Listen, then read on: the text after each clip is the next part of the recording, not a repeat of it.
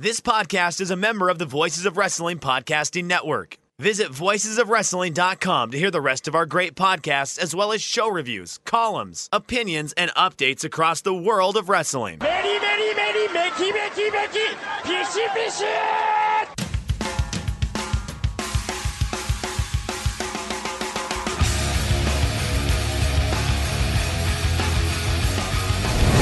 And then Shibata comes back with Chapin fucking. That's a tremendous conversation. I live a horrible existence. So, all right, ah, Triple A. Very hard on yourself just for never being on a boat. I mean, Well, I, you know, why don't I know anybody who owns a boat? And we are live here on the flagship podcast. I'm Rich Kraetsch. He's Joe Lanza. Joe, how you doing? How you feeling? More importantly, I guess I should ask. I'm feeling great. I Feeling great. better great. than better than you've ever felt. I don't know about that. I You've I had, always feel. I always feel pretty great. I don't know. So you uh, you texted me earlier in the week that uh, that you were under the weather. Uh, this was on like a Monday. You were just saying, "Hey, just let you know, I'm a little under the weather. We'll see where, where things go." You did want to reiterate that you do not have the flu and you have never had the flu. no, I don't have the flu. And that is that is okay. So that, that- for for new listeners, what is this fascination you have with never having the flu? Because I think we need to uh, identify and discuss it a little bit. Uh, you know, I, I just there there are people that maybe don't remember or that you've kind of done that in passing. But what is this? You've never had the flu thing. It's just it, it's Pretty, pretty self-explanatory. I've never had the flu. Everybody whines about the flu, and I'm like, well, I never had the flu. No, and and okay, so that that's a perfect setup because what my question to you was, are we talking the actual? Because there are people, and this is an issue that happens all the time. People will say, "I have the flu," and what they mean is, "I have sinus congestion," or They're big giant. It means they're big giant babies. right, right, right, and that's kind of what I wanted to get at because like the actual flu is like horrible. It's it's it Yeah. knocks you on your ass. You're done.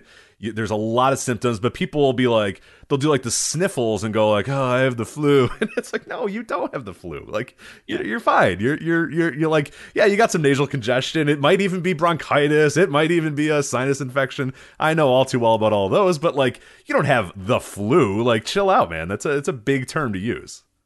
Yeah, that, that's why I don't even think it's that crazy that I've never had the flu. I Okay, think- so I guess that's I was always under the impression, I guess in the early days of, of you bragging about never having the flu, I was always under the impression that you claimed that you never had like any sort of like sinus congestion or bronchitis or uh, anything like that. That is not what you're implying.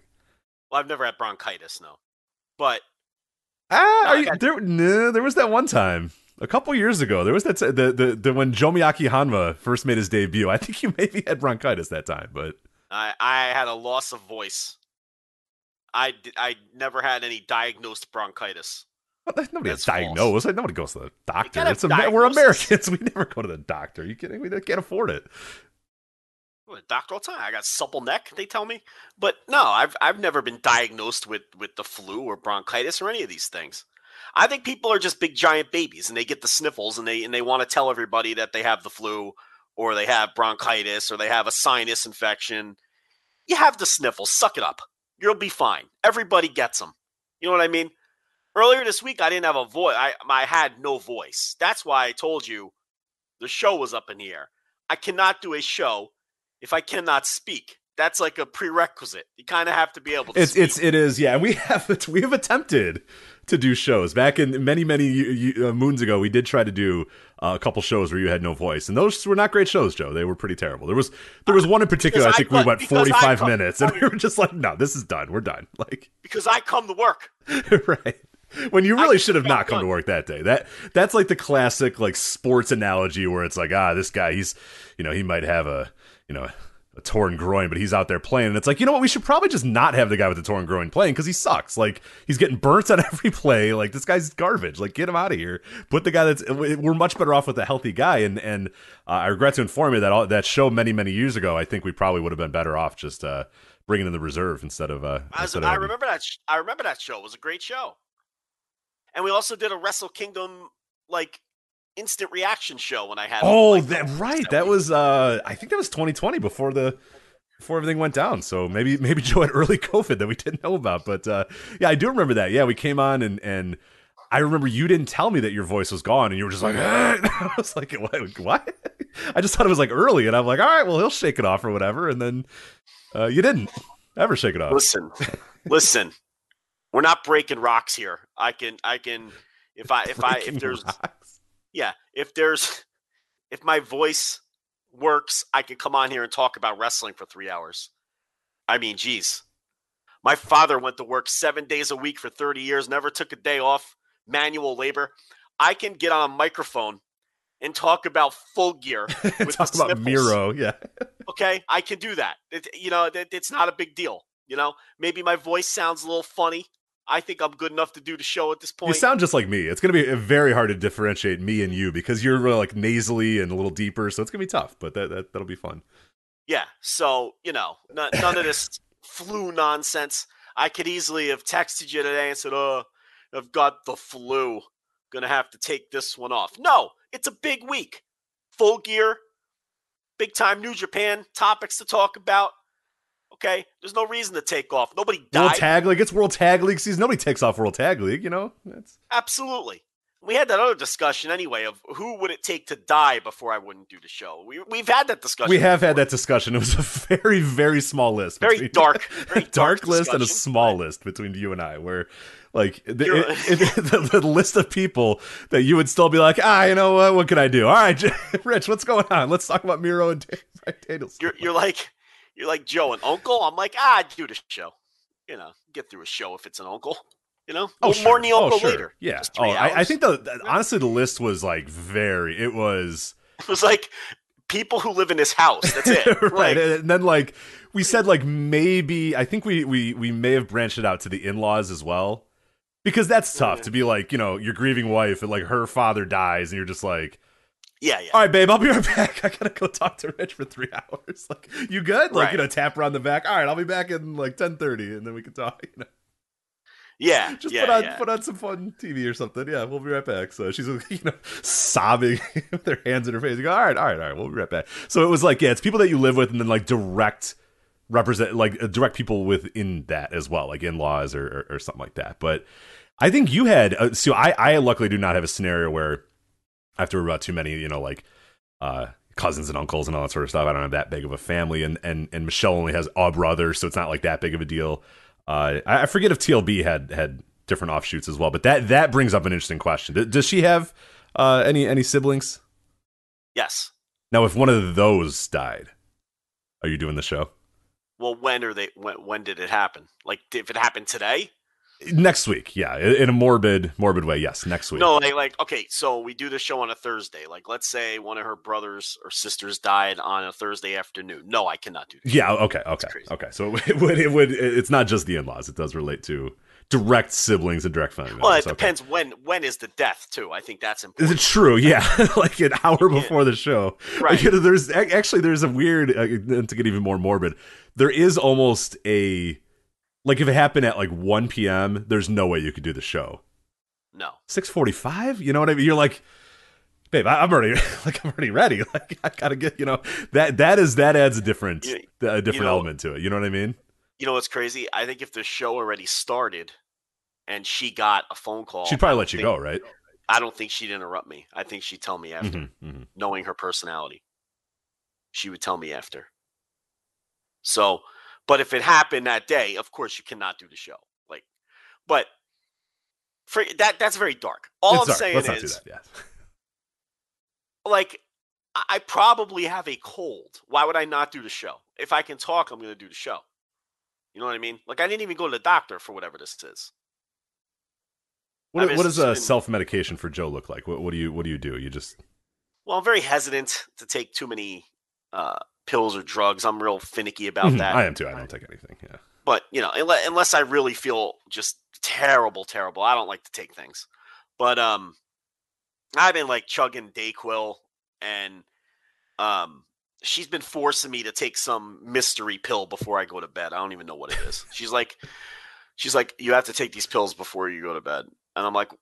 I'm like, well, I, you know, I don't really want. She's like, just take the pills before you go to bed. I said, I mean, I'm not going to ask nothing else of you. I'm not going to make you go to the doctor. Just take these pills before you go to bed. So I don't even know what they are but I've been taking some mystery pill before I go to bed. And you know, the one thing I can't deal with is the sore throat. I don't like a sore worst. throat. Worst. That's So when I feel like the sore throat's coming on, I will take the Dayquil because that that helps with the sore throat. Yeah, yeah. That's I, I I do the same. That's that's my level of medication most times. Like I wake up one day and I have a sore throat and I immediately I'm just pounding like uh, Alka Seltzer, Dayquil, or whatever. I'm, I'm, I'm just like the entire day that I'm just drinking fluids. I'm like, no, don't let this happen. Don't let this happen. Uh, and I thankfully avoid most, uh, most times. I get sick like twice a year now. So, um, and I actually haven't been sick in like two years. Knock on wood. Ever since uh, COVID started, I haven't been. I've never been healthier, Joe. Um, yeah, yeah. I mean, I never get sick either. Last time I was sick was probably that Tomoaki Honma show. That we did. I don't. I don't get sick. Like, I'm a very. I'm healthy as an ox over here. The doctor even said so. I don't. I don't get sick. Yeah, but I'm not one of these guys that's going to take like some cocktail of fucking pills every time. I don't. I don't. I don't need any of that. There's two things I can't deal with. I can't deal with a sore throat. That I will attempt to remedy immediately, and I, I really don't like having like a uh, a headache that I have to remedy as well, almost immediately. Yeah, All that's the only, the only time I'll take a pill. Yeah, we're, we're very similar in that. The only time I will ever take like pain medicine Yeah. or, or anything is if I have a headache. Because like I get these horrendous headaches. This is a terrible show. Why would anybody listen to this show? two two people talk about when they're sick and what they take, which is nothing, and they're never. Yeah. it's a terrible show. Uh, anyway, like yeah, when I have like a horrible, horrible headache, I immediately take like ibuprofen or something like that because my, if I start getting a headache, it always turns into a fucking migraine. Then I'm like throwing. It's like a horrific migraine, and I'm throwing up, and I feel like shit. That's the only thing. So if I but if I get that ibuprofen just in time, I'm usually good. So, um, yeah. Well, whatever I have now, I feel like death when I wake up. But then once I move around for like an hour, I'm fine. That's and that's always been my theory as well. That that's I, I always there's times when I wake up and I'm like, oh, I feel like crap, and like a lot of people that calling into work, you know, doing that, and I'm like, you know what, I'm gonna move around a little bit. I'll do what I do, and if I still feel like shit at noon, then cool, I'll Yeah. pack it in and say, look, guys, I feel like absolute dog shit. I'm going home. But mostly by the time it's like 9:30, I'm fine, and it's just completely, you know, perfectly okay. So I don't know what to tell you. I'm a healthy virile man, you know. Very healthy erections. Everything's working right over here. so just- congratulations, congratulations on the erection. Yeah. So. absolutely. Um. All right. So yeah, we uh, great show for the uh the thirty to forty five demo that we're doing here. The here are headache remedies that we have. So that'd be a good. We should do that podcast. That's probably better. I think we make more money as like a a health podcast. That seems to be Not a true chance. crime. What about true crime or health? Are you, are you kidding me? We that was just all awful advice. it was all terrible. Not good. Ah, you feel like shit? Get up and walk it off. right. Right. No, see, we're alter- our alternative medicine is just stop being, you know, just God, just I don't know, just walk around, just I don't know, go to work, infect You- everybody else you- at your work. Who cares? yeah, the advice we just gave was don't take any medications, get up and walk it off, and go to work and get everybody else sick. Yes. that's what we just told everybody to do. So that would this would be a terrible like uh It is. It is bad. Yeah, I, I get that. So people give me like back in the day when I was sick. You know, when I would get sick uh, pretty often, even though I haven't been sick in quite a while. Um, remarkable. But you know, people would always say, "Oh, you, you should call into work. It's like your obligation to call into work if you're sick or whatever." And I'm like, but here's the problem. Like, I get PTO, and that PTO is a vacation or it's sick, and there's no difference between a vacation day and a sick day at my work. yeah And I mean, I do vacations. I'm not taking a fucking sick day, you know? Yeah. So I go there and then I hack or sneeze until someone's just like, Rich, get the hell out of here. And I'm like, all right, cool. See you guys later. Like, they need to tell me to leave. You know what I'm saying? Like, I'm not I'm not taking a PTO day because I'm sick. A, because like we've mentioned before, as the day moves on, you're usually pretty okay, or most of the time I'm okay. And two, now I'm using that for vacation. I'm not using it for a sick day. What the hell am I gonna do with a sick day? There's nothing worse than taking a sick day. It's the worst. Some people love Yeah. that. Oh, good. I'm just gonna sit on blankets and watch TV. I hate that. It's the worst. you're you're you're a monster. You rather get go to work and get everybody sick. Correct. Well, that's be, they should give me sick days. They should have more sick days, and then I wouldn't get everybody sick. I brought that point Yeah. up to in a uh, in a, review one time. That did not. Uh, they said, "Well, you have PTO days," and I said, "No, those are vacation days to me." You got to go work at a bank. I'm I'm shocked my wife ever goes to work because she'll just randomly not go to work and I'm like, "What are you doing? How are you off again? You were just on you were just on vacation. Now you're now you're home." Is it a floating holiday or something? Yeah, she'll be like, "Oh, I took a sick day." Then she'll be like, "Oh, I took a personal day. Oh, I, I have a floating holiday. Oh, I took a." Yeah. I'm like, "Do you? Uh, do they ever expect you to be there? Like, I've never heard of such a thing. Like, I, I've never had jobs like that." I had one. I had one job that had all those things, and it was very bizarre. And at the end, like, and in the like in the end, like you usually just ended up taking a bunch of those days randomly. Like I took so many fake sick days at that job, so that that was kind of nice. Um, including the one where I called in, I I called in fake sick, told them I'm sick, and they said, "Oh, okay, all right, well, I'll see you tomorrow." And then as I was walking back to my bed, I stubbed my uh, my pinky toe on on my desk, and I I fractured it. So it was like Oh, instant well- karma. yes, I looked down. I'm just like, oh come on. So that that sick day was spent like actually going to doctors and like Yeah. doing stuff, which Yeah. is just like the perfect irony. It was like seconds after I was like, ha ha ha, I'm gonna sleep in for a little bit, and then this day is mine. I can do whatever I want, and then I just fracture my toe, you know, as I'm going back to the the bed. It's just just unbelievable. Yeah, yeah. These these banks, there's like she she works as little as the Europeans do. It's incredible. like she just never at work. Very Nordic, yeah. She's she's from Sweden or something, yeah. These Europeans, they never work. Like you talk to these Europeans, and they're like, ah, I get three months off for vacation. Yeah, yeah. I- We go. I, I travel in six different countries when I go on vacation, and you know, I'm like, they pay you? Why are they paying you? Like to, to not be it doesn't. I don't understand. You know. I will admit that I'm very jealous of that as as a man who loves his vacations. So. Yeah, I'm not saying I wouldn't take it if I had if if it was offered to me. I'm just surprised that like I I, I don't know. Yeah, we, I- it's definitely a different working culture. Uh, because yeah, I, if I miss like a day, like say I did take a day off, like I come back and the whole the whole thing's on fire. You know what I mean? Everyone's I I I wasn't there. Nothing got done. Everything that I was supposed to do, nobody you know helped me. It's a fucking disaster. Like I don't even like taking days off. It's such a That's pain why- in the ass. That's why I say to my wife, I'm like, when you don't just when you wake up in the morning and just randomly decide I don't want to go to work, who does your job? She's like, I don't know. It's not my problem. that would kill me. Yeah. I'm like, I how do you how do you live? I could never. You know what I mean? Like She's like, yeah, somebody will do it, or they don't. And I'm like, oh god. Like, the anxiety of hearing you say that makes me anxious. You know. I'm like, weren't you supposed to close the bank today? She's like, yeah. I'm like, well, then who's gonna close the bank? She's like, they're just gonna have to figure it out. And I'm just like, that's it. That I'm just my brain is just exploding up and expanding. Like, how is that even? Because the, the especially the a world, bank. You know what I mean? It's it's like there's a lot of things going on at a bank. Like that's a pretty big deal. So the world I come from just does not operate like that. You know, like it just wouldn't. It just can't be.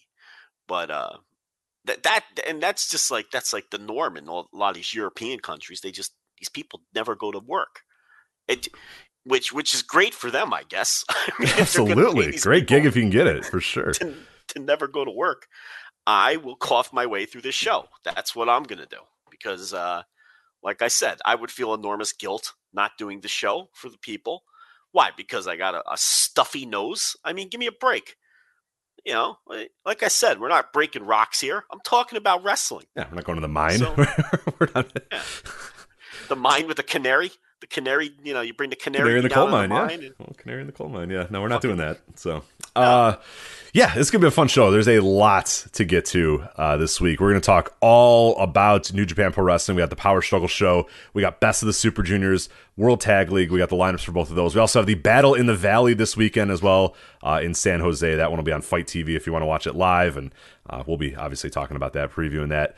Uh, and whatnot. We got some other additional topics if we need to get to it, but we're going to start out and, and, and probably talk pretty extensively uh, about AEW and this weekend's Full Gear show. It's on Saturday, uh, AEW Full Gear. If you do not know, we are doing a live instant reaction immediately following Full Gear on Saturday. So this right when the show is done, it's usually about five or ten minutes after the show is done. You and I go live and we talk and we talk and we talk. We usually do about two hours or so of recaps. We go match by match, give our ratings, give our thoughts, give our reactions, all that other stuff. It's it's among our most popular shows that we've ever done. Uh, always on the Patreon. It's always super popular. The chat room is always uh, going nuts as well. So it's always a good, really, really, really fun time. So that's the ten dollar tier uh, at patreon.com slash voices of wrestling uh, there. So it is going to be immediately following Full Gear uh, on Saturday. Again, ten dollar tier. So do you want to do that right now, just so you make sure you're you're all set and ready to go. Uh, because yeah, like we said, five to ten minutes after the show, we hit live and we go, and we usually do yeah like an hour and a half to two hours recapping everything, and that will be, as you always say, our only time that we're going to recap Full Gear match by match. So if you want to hear what we thought about Full Gear, that is the place to do it. Uh, right there on that instant reaction live immediately following Full Gear on Saturday night. So, uh, but I've uh, been I've been stressing this all week to to for people just to upgrade to ten or get in on the ten now.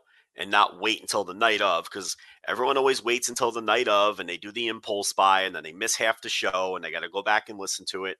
And uh, today we did have a number of upgrades and subscriptions to that $10 tier, people getting ahead of it. So um, you may as well just do it now. Get the benefits of the $10 tier for as many days of the month as you can. Don't wait until full gear to do it. Just do it now.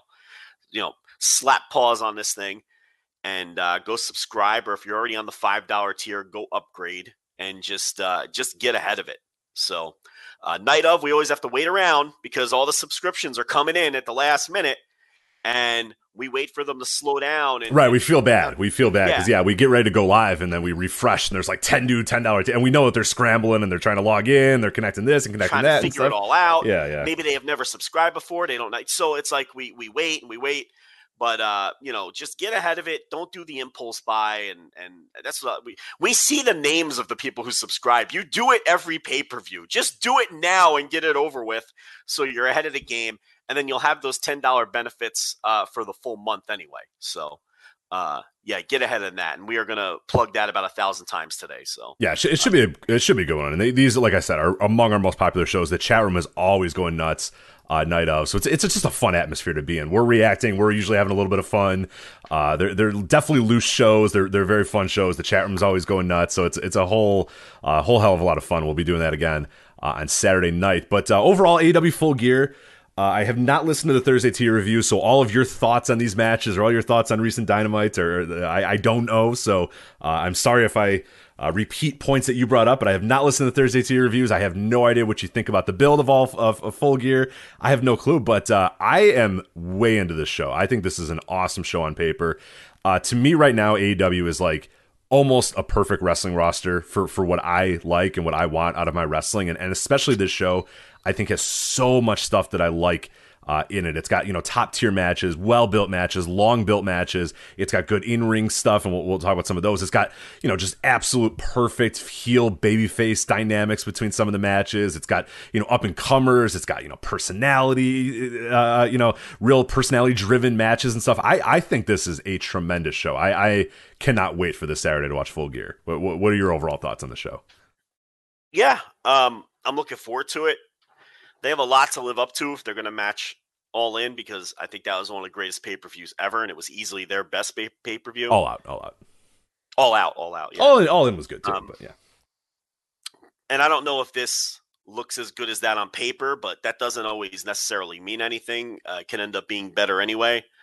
Um, but we'll see. I do think it's a good lineup on paper, and I do think it's been a really good build. I think most of these matches, as I'm looking at the card now, um, one, two, three, four, five, six, seven, eight. Well, there's nine matches on this thing. I would say that of those nine,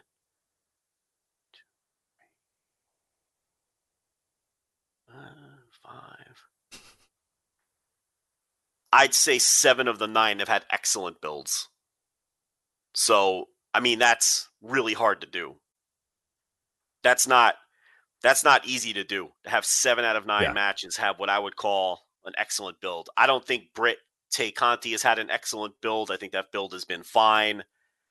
And I don't think Lucha Brothers FTR has had an excellent build. Um, it's been fine. I mean, I didn't really like. Well, it, it- we'll see what they do Friday. Maybe they do something Friday for some of these matches too, because there is a rampage to go.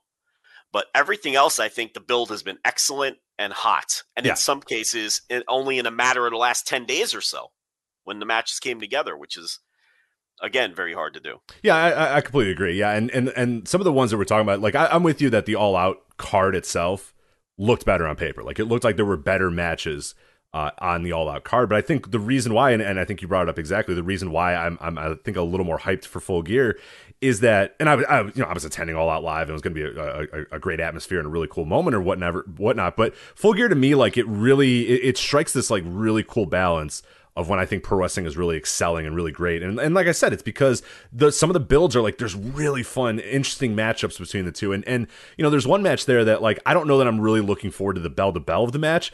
I just fucking love it. Like it just they just built it up exactly how you're supposed to build up a pro wrestling match between, you know, the babyface and the heel, good versus evil, the good, you know, the, the fan favorite versus the hated, you know, like just real, real cool stuff in, in, terms of that. So there's a lot of stuff that I like. And then there's, you know, some shades of gray matches too, where it's like, hey, I don't know how the fans are going to react. Or I, it, so I, I don't know. Like to me, I think the build has been pretty damn good for, for like you said, seven out of the matches uh, uh, there. I, I, would pretty much agree with the exact same ones that you said. But uh, yeah, I, am I'm, I'm really looking forward to this show. Uh, I think it's gonna be a tremendous, tremendous show.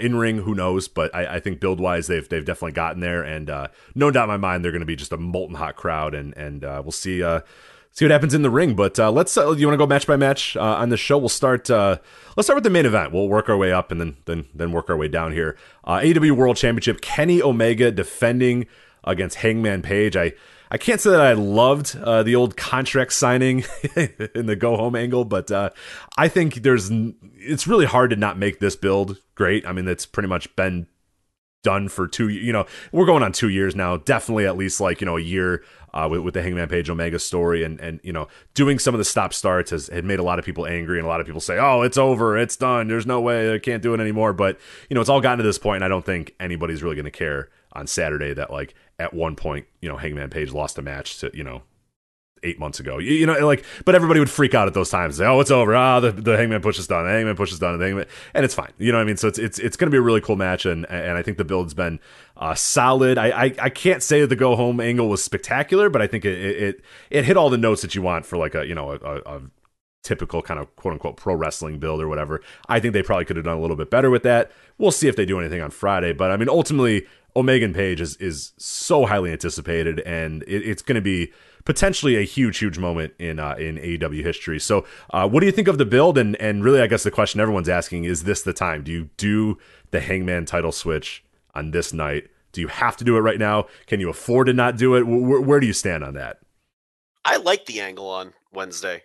I like the Don Callis thing. I thought it was creative because they made you think that he was away for like shoot reasons they even fooled a couple reporters. Oh, there were people saying, "I think yeah, I haven't heard about Callis, but I, I'm wondering. I'm asking if he maybe got fired or something." Yeah, it was cool because they they quietly took him off the show graphic, the match graphic, and um, you know, and and he kind of just disappeared for a while, and then I don't think anyone was expecting that, you know, in disguise as the cameraman, and then they bloody him up.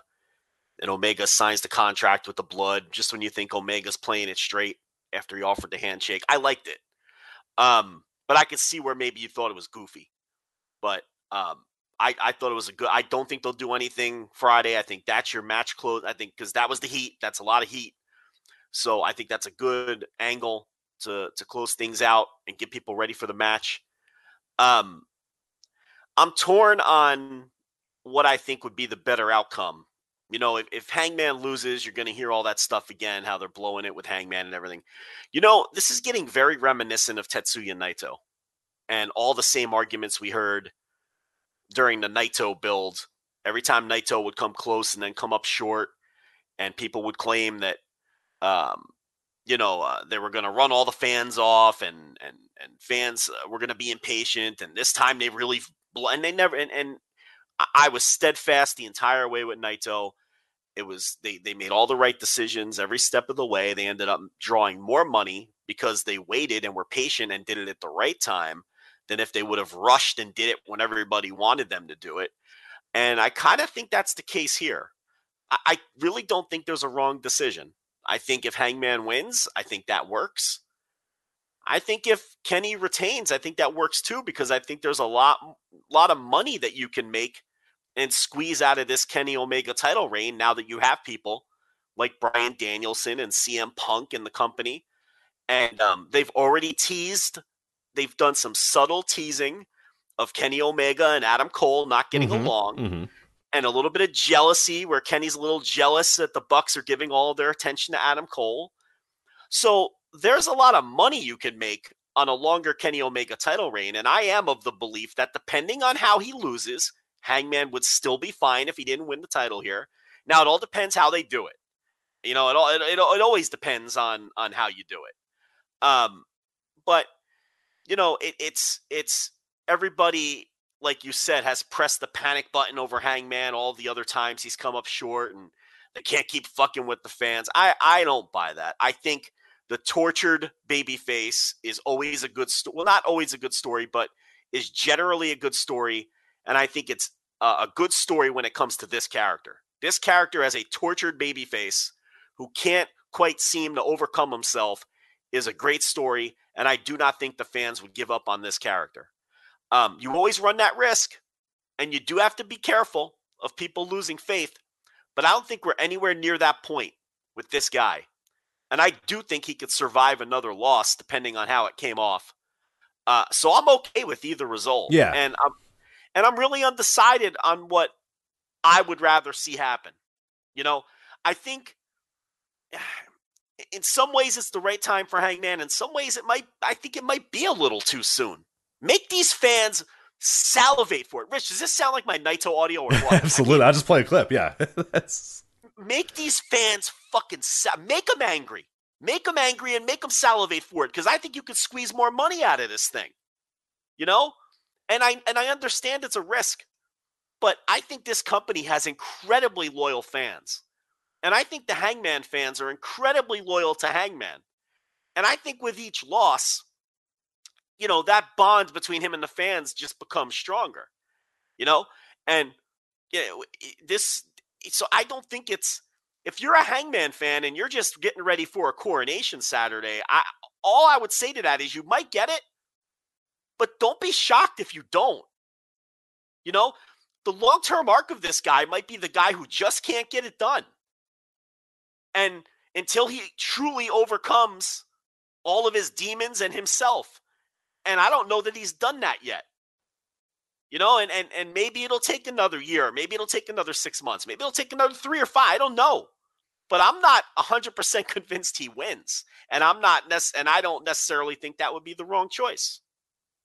Yeah, I'm kind of with you. I, am I'm, I'm going into this night basically being like, hey, look, I, I I'm curious to see what story they tell, and I'm curious to see what direction they go in because I you can absolutely justify either way. You can absolutely justify let's keep the Hangman thing going, let's have him really get tortured, really you know have to dig in deep, really have to work his way back up there. Like that makes all the sense in the world, and it's it's like you said, it's an incredible risk, and and many wrestling promoters have have have failed at that risk. Many has, have succeeded. Many, many have have succeeded. Probably more have succeeded in that than have failed in that. But the failures are so prominent and so relevant, and the ones that people just always bring up. Okay, you know, and and I think Suit Williams uh, who did the preview for uh, Voices of Wrestling, brought up a many, you know, a, a, few of those examples. The Tyler Black is the one that you know of recent vintage that everybody brings up. But you know, there's Hulk Hogan in AWA, you know, back in 1983. I forget the name of the show yeah, where it was yeah. like, oh, this is the time, and then they didn't do it, and then that, I mean, Hogan lost faith in that company and said, all right, you're never going to do this thing with me, so I'm out, I'm leaving. And Vince McMahon within three weeks was like, hey, you're my fucking champion. Let's go, let's make a ton of money, and uh, they made a ton of money. So you know, it, it, it happens, and and it's a, it's a huge risk. It's a huge, huge risk. But I think that Hangman's the right guy to do it if you're going to do that. I think AEW is the right company to do it if you're going to do it. And uh, I think you could stretch it out if you want. You know, my argument would be, and, and I think the way that I see this playing out, and, and, and I guess I'll get your take on this as well, is you mentioned some of the stuff that Kenny that okay, you got the Adam Cole story, you have this story, you have guys. You, there's a lot of stuff that Kenny can be doing that I think he doesn't necessarily need the title to do, and in some cases might be better off if he doesn't have the title uh, as well. Because to me, I think the Adam Cole story is a lot cooler if it's separated from the title. Like it, that's a big time main event. You know, angle the the breakup of the elite and uh, Adam Cole and Kenny Omega, and you can do all that sort of stuff. And I think you can do that stuff without the title. And Evan, it probably even helps your shows to have you know, okay, Hangman Page is our champion, and yada yada. He's facing these guys, and then also you know the semi main event or the main event of this show is Adam Cole and Kenny Omega. You know, I, I think you can do that and separate that story from uh, the title. And yeah, is it too early maybe to do the Adam Cole Kenny Omega split thing? Maybe, but I think there's probably ways that that you know. And, and, there's many different ways. I don't want to get into like fantasy booking or whatever, but there's numerous ways that you know the elite come out to help Kenny and they screw up, or you know the Dark Order stops them or something like that, and that's how Hangman wins. And Kenny can kind of say, "Hey, where were you guys?" or "You didn't help me," and yada yada yada, and all that sort of stuff. So there's a lot of a lot of things you can do and a lot of stories you can tell. But to me, a lot of those stories that that you said for Kenny, I think those stories can be told maybe even a little bit better without the world title. And that's where I think that ultimately, if I was making that decision, if I was quote unquote in the room, I would say, okay, let's do the Hangman thing now. I think now is a good time to do it uh, because we can move Kenny into a bunch of other things, a bunch of interesting stories, and a bunch of unique things that he can do. And he can do those without the title. Uh, as I, well. Well, at the same time, we now have a brand new champion that can that can main event on his own right as well. I completely agree. And that's what I've been pushing behind the paywall because the obvious program is Kenny Omega and Bryan Danielson because they had that first great match that drew a big number and it was a draw. So obviously they have plans to do more of that. And I think it's easier to do that without the title. Yeah. Oh yeah. yeah. Because and, the, the title's a, a burden at that point. Absolutely, absolutely, and, and and not to interrupt, but like you know, this is a big thing that I've talked about in my you know I'm doing the CM Punk series on Patreon, and I also did the Daniel Bryan series uh, on, on, Patreon as well. Both those are up there right now, patreon.com slash voices of wrestling. And, and, one thing I had to reiterate to people who weren't around during the peak days of Ring of Honor is that very often, because you know, a lot of people were asking, well, why, did Punk never win you know title before he was going to leave? Or why did Danielson never get any title shots? Or he didn't have the title for very long, or he didn't have the title for a couple years. Ring of Honor used to, and, and I think this is the way to book a wrestling company very well, is you don't always need to have your top top guys have the title. In some cases, it's better if your top guys don't have the title. In some cases, you want your upper mid card guys, your upper upper uh, you know main event guy, like those sort of you, you want those guys to have the titles. You want your secondary dudes to have the titles because the big dogs they don't need a title. Like Homicide and CM Punk and and and those guys and Daniel Bryan they didn't or Bryan Danielson they didn't need the title you know, in Ring of Honor. It was fine. Instead, it was better off if guys like Xavier had it for a little bit or James Gibson had it for a little bit or stuff like that. And a lot of people don't understand that. They're like, well, what? Uh, I don't understand. Like, these are the top guys. Why don't they have the title? And that's okay. Like, in some cases, that's a better way to book because, like I said, now you have two main event. You have a, a baked in main event of whoever your champion is. That guy is always going to be in a main event if you protect your title well enough. But then you also have stars that can do stuff otherwise. And hell, that's our main event now. And that, and that's, that's the perfect mix when you have people. And we always complain about that with WWE. And WWE, they're really bad at telling stories, so everyone's motivations is just the championship. And every title has to be every every match has to be related to the championship because they have just no other story to tell, no other way to do it, and, and it becomes a crutch. Like it makes anything that doesn't involve a title feel like it's you know unimportant. And AEW hasn't done that so far, and I think this would be a great step to move the title onto Hangman Page, a guy who I don't think, I don't think honestly with a straight face anybody would say he's like the top dude in AEW. You, you know what I mean? Like I think he's got a huge fan base, and, and people obviously love him, and there's a lot of stuff you can do with Hangman Page.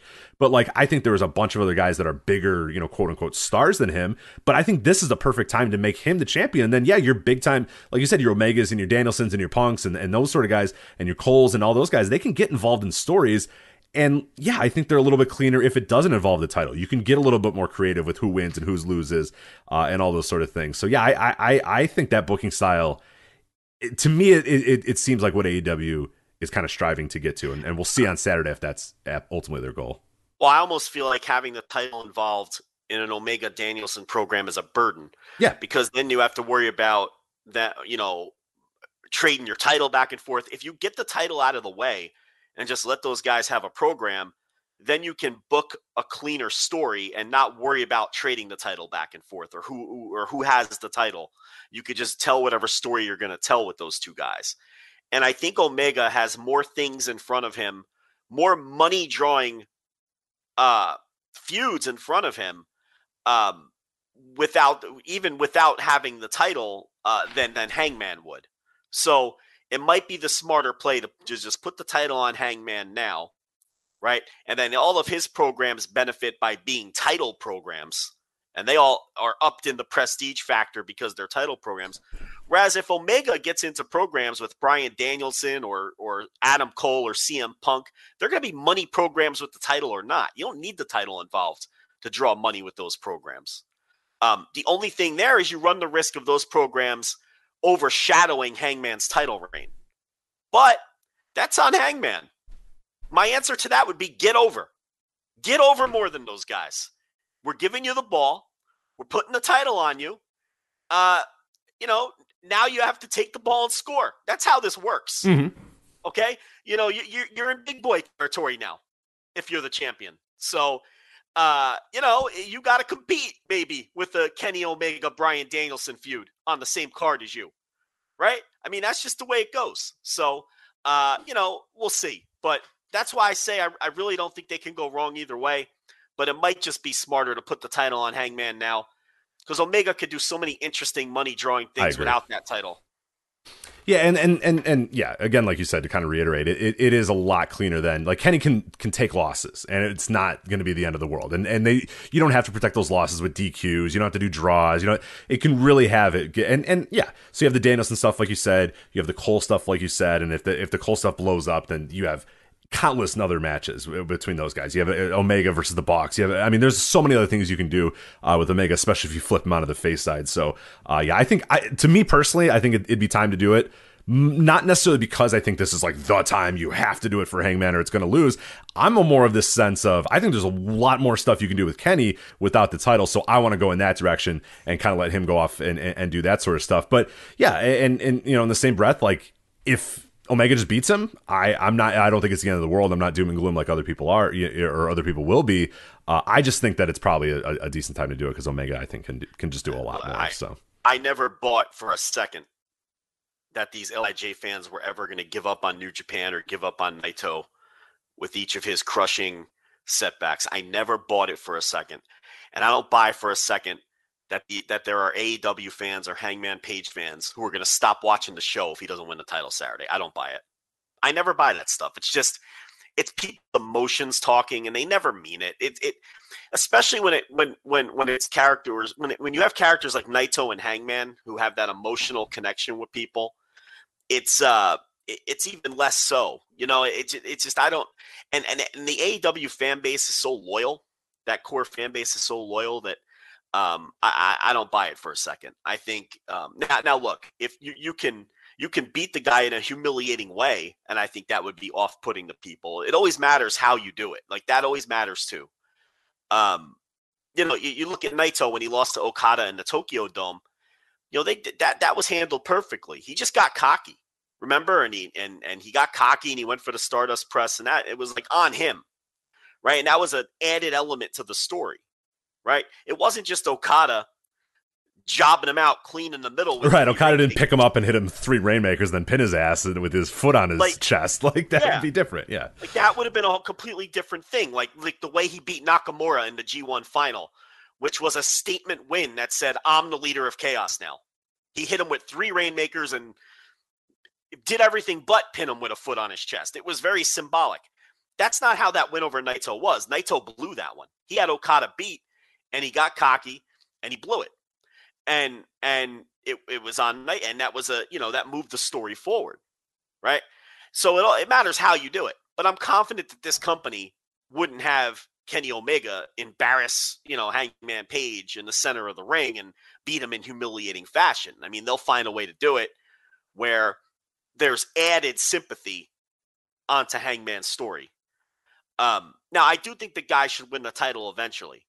I'm just not 100% convinced it has to happen on Saturday or yeah. else. That's all. Yeah, I, I, think you know we, we're we're both in the same page there. It's like, yeah, if it happens, cool. If it doesn't happen, I think it's fine both ways too. So uh, that will not. I mean, obviously, the doom and gloom will be very, very fun to watch on Saturday. So, uh, in one respect, I actually do kind of hope that he loses just to see all the, you know, concern troll. Oh my god, it's over. Ah, this it's it's this WCW all over again. Is, it's like this is our Naito com. This is our yeah, Naito conversation. I know because we were rooting for Naito to lose just so like more and more people could say, "I'm never watching this company ever again." And then the next month it'd be like you know more people watching that ever every single time. So there was a Schadenfreude aspect to it. Yeah, I oh mean, for sure, oh, absolutely, without question. But I mean, um, I just think I don't know. I feel like Omega has more interesting things in front of him than Hangman too. Like if Hangman wins, then what? What he faces Miro? I'm supposed to get worked up about that? I mean, where, where does Hangman go? That's kind of the end of his arc. Yeah, and and then you do run into that risk too, and that that is always going to potentially be an issue with, with somebody like a Hangman because so much of his story is is this struggle and this climb and this you know, Omega. Yeah, and like once he well, does it, it's like all right. so now you okay? What's the next story? And he like either keeps he either keeps feuding with Omega. Yeah. Or or you know or or Miro beats Danielson and he faces Miro, but that's like just a one off match. That's not going to be any, and he's not going to lose. Then what? I mean, does he like? Do they do something with Dark Order? I have no interest in that. It, you know, it's like his his his arc is complete. It's like now, what do you do with the guy? You know, for Naito, it was they have EVIL turn on him. That was the next big step, right? He had the he had the place he had the uh, the the place like the the the, the uh, placeholder defense against Kenta, and then they did the EVIL turn. So if Hangman wins, he'll have a placeholder defense against Miro, let's say. And then what? And then what do you do? Like they had a plan for Naito, the LIJ split, and that the whole that whole thing. And no matter where you stand on EVIL or whatever, they at least had a plan. I don't know where you go with Hangman after because he needs a new arc now. And is it and and like you're saying, you run a risk. Does he have that same connection with the fans if he's not this lovable, borderline alcoholic guy who just can't get over his own depression? Well, now he's the champion. So there's nothing like what is there to get over now? Like he he achieved it. He beat everything and he overcame his demons and he won. Now what? So there's that risk too. Like w- maybe there's no more story to tell with this guy if he wins. I think in a lot of ways it's more interesting if he loses. I think everything is more interesting. Kenny has more interesting things in front of him than Hangman does, and Hangman's arc is still incomplete, and we get to tell more of his story. So I, I think that's a good argument for Kenny retaining. You know, so um, I think it's real easy just to say, yeah, belt him up now, belt him up now. But okay, but it's always what's next. And I'm not sure there is a compelling next for Hangman Page. Yeah, we'll see on Saturday. It'll, it'll, be it'll be definitely be fascinating. I like that we have this conversation that that neither of us are really certain who is going to win, and no one's really certain which way it's going to go, or nobody's really certain. I, I, I, like that. That that adds a little bit of intrigue, and and, and uh, yeah, I'll be excited to see uh, what happens Saturday. I'm sure there'll be plenty of reactions no matter what uh, well, uh, they decide to this. do. Yeah. Do you think the Miro Danielson outcome tips off the, the outcome of the main event? Uh, yes. Yes. And because, I have a very distinct person that I think is going to win this that I think is an underdog. In I believe the betting lines have this person as an underdog as well. But uh, yeah, Miro. Okay. Because I, I like. I want to. I guess we'll, we'll just jump to that match, and then we'll go to to, to Britt yeah. Baker and Tay Conti. Like, I'm con- Miro's winning this match. Like, I, I would bet the house on it. And if Miro win, wins this match, Hangman is definitely Correct. winning. Correct. Because yes. because Miro Kenny Omega is weird psychology, and they're not doing. I hate that. it. Yeah, I hate it. I don't. I don't want to see that match right now. So no, they're not doing Miro versus Kenny Omega. They're just not. Um, unless Kenny Omega is doing some kind of turn that nobody sees coming, you're not doing that match. So, to me, the result of this match is going to tip off the main event because I also do not think they would do Bryan Danielson versus Hangman. No, Page. no, yeah. If Danielson wins that, Omega's winning it because that that instantly gets you to that Omega Danielson thing that we said. And like, yeah, while we think it's cleaner to have it without the title, they might say, well, fuck, we have Kenny Omega and Bryan Danielson for the AEW World Title as our that's main event. Of the, like, that's going to yeah. draw a lot of money. People are going to pay money to watch that match. So, see, what, once you sign up Bryan Danielson, you change your plans if you have to. Right. Because especially as well as that match did for TV. So a Danielson Omega program for the title, even though I think it can be a cleaner program without it. If you think you can make a shit ton of money on your next pay per view by putting those two in a title match, you fucking you do it. Hangman can wait. I know people aren't going to want to hear that, but he can wait because you, you if you can make that money, you make that money. But I don't think they would do Bryan Danielson Hangman Page because as you know that'd be a great match and everything. That's not the way to get. That's not a great way to get Hangman Page off on a good start in a title reign because the crowd's going to be split. You want to get him in there with a clear cut heel and get him off to a good start. I would I would not put him in a situation where he's in there with another wrestler who everybody loves and he's in and you know you're getting 50-50 crowd reactions. I would not do that. So I do not think if Danielson wins that Hangman is going I would be very surprised if they're doing Hangman Danielson at the next pay-per-view. Now that match would be less surprising Miro Omega, I think there's a zero percent chance they're doing that. No, match. I hate I hate None. that match and it sucks. Yeah, don't do that match. That's weird. That, that's weird. Miro Hangman just makes too much sense because Miro's a beatable, hundred percent heel challenger who's a perfect placeholder. He's Kenta in my Naito comparison. Kenta was perfect for that. For that um whatever Dominion. Uh, what was that? Dominion. That was, uh, was, I don't know if it was a new beginning. I forget if it was a new beginning or whatever. it feels like so long ago. At that point, it was only tw- only a year ago, uh, or no, well, coming up on two years now. But I believe it was a new beginning. But I might be wrong. Yeah, you know, whatever. They drew eleven thousand fans or whatever. He was perfect because Kent is just a guy. He was a heel, and you beat him, and you get the champ off to a good start. That Miro's perfect for that spot. But uh So yeah, I no, I think there's a good chance that this match is actually going to tip off the main event. But what can you do? I mean, there's nothing. I mean, it's fine. I guess that's booking. I, guess I mean, that's book. Eh, when you book well, that sometimes that happens, and that's okay. Yes, that's true. That's true. Sometimes when you, you're right, when you book well, sometimes it's easy to predict, but sometimes it's better just to do what's expected than try to fool people. Right, like right. To, sh- to show up on, sa- on on Saturday and say, ah, people think that Miro's going to win, or people think Danielson's going to win, or yeah, so let's change it all. We'll change it up so nobody knows. Who, and like, yeah, that that's one company does that, and that's not a great way to book. It's actually a, a horrendous way to book. So. Um, so I think Miro is just a stand-in for whatever they were going to do with Mox. I think they're doing with Miro, and yeah, you'd rather have Mox in that spot. Sure, sure, sure. But I, I think, you know, honestly, and, and this is going to kind of be my hot take, because I think they've done a really good job. I love the Miro Danielson thing. I, I think that's been a really, really. Yeah. It's only been built up for a couple weeks, obviously, because Miro got kind of thrust in there. And he, I mean, they're not like, they're not not addressing that. You know what I mean? Miro's just like, hey, look, I don't really, you know, I'm. I kind of got in here, you know, via you know some things happened to get me here, but I don't care because like on that night, I'm I'm gonna beat your ass. I'm gonna go home to my wife. You want to go home to your wife? Well, too damn bad. I'm gonna whoop your ass and go home to my wife. And it's just like it's so simple and so. But Miro is awesome. I I love this Miro character right now because he's just no nonsense. He looks into a fucking camera, looks into a mirror, and says, "I'm gonna beat your ass." And you go, "Fuck, that guy looks like he can beat my ass." All right and that's it. you know, it's that simple. It's that easy. And to me, like there was so much in the Dynamite commentary that led me to believe that Miro was winning this match because and, and they they hit it very strong. Uh, as well, which led me to believe that they were kind of tipping that off, and that's going to be part of the story.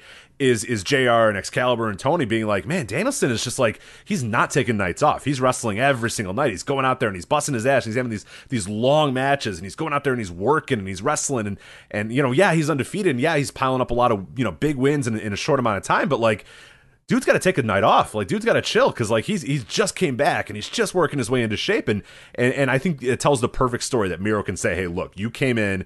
I took nights off. I took weeks off. I prepared for this tournament final. You were busy wrestling Rocky Romero. You were busy fucking around, you know, grappling with Bobby Fish or whatever. And I was ready for this tournament and I was ready to win that title. So yeah, you were worried about going and wrestling everybody you wanted to do and doing your little wrestling tour. I'm worried about winning this tournament. I'm worried about getting that title shot. And I think that's just a perfect way to tell this story where Danielson doesn't look like a chump for losing to Miro. And and like I saw a lot of people say like, oh, he can't lose to somebody like a Miro. I honestly, I think Dana, uh, uh fuck, I'm doing the Daniel Bryan series for Patreon, so it is very hard to switch between the Danielson. Uh, so I will call him Daniel Bryan sometimes. You know who the hell I'm talking about. But Bryan Danielson, like, I don't think it's that big of a deal. I don't think you need to quote unquote protect Bryan Danielson as much as people seem to think you do. Yeah, do you want to have him losing, you know, every single week? No, but like he can lose to a Miro.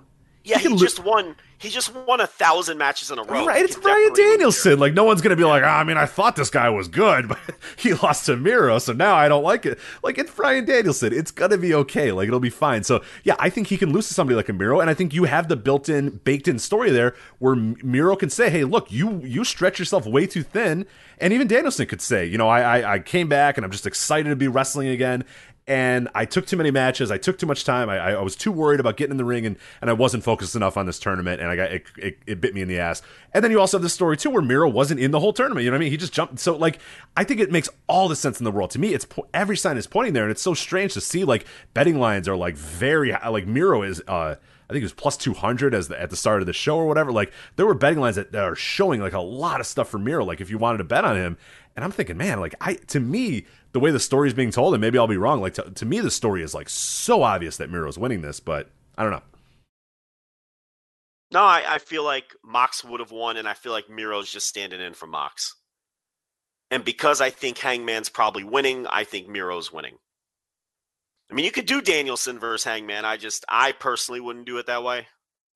Um, I mean, but you could do that match. But um, I, I also think if if if like we talked about before, if you have all these big stars and these other potential big matches down card, you don't need Hangman to have a super opponent on the next pay per view because you're going to have enough to draw anyway. So you can do a Miro. Um, it just makes more sense. So yeah, and I think the way that Danielson basically wins on every TV show, um, he could definitely absorb a loss, and they could tell the story that you're saying, where Miro was just more well rested and He didn't even have to wrestle in the first round of this tournament. Yeah, he got through, and, and and yeah, you look at the actual match times as well. So Danielson comes into the tournament. He has to face Dustin Rhodes. He goes 15 minutes with Dustin Rhodes. The next week, he goes 16 minutes with with Eddie Kingston.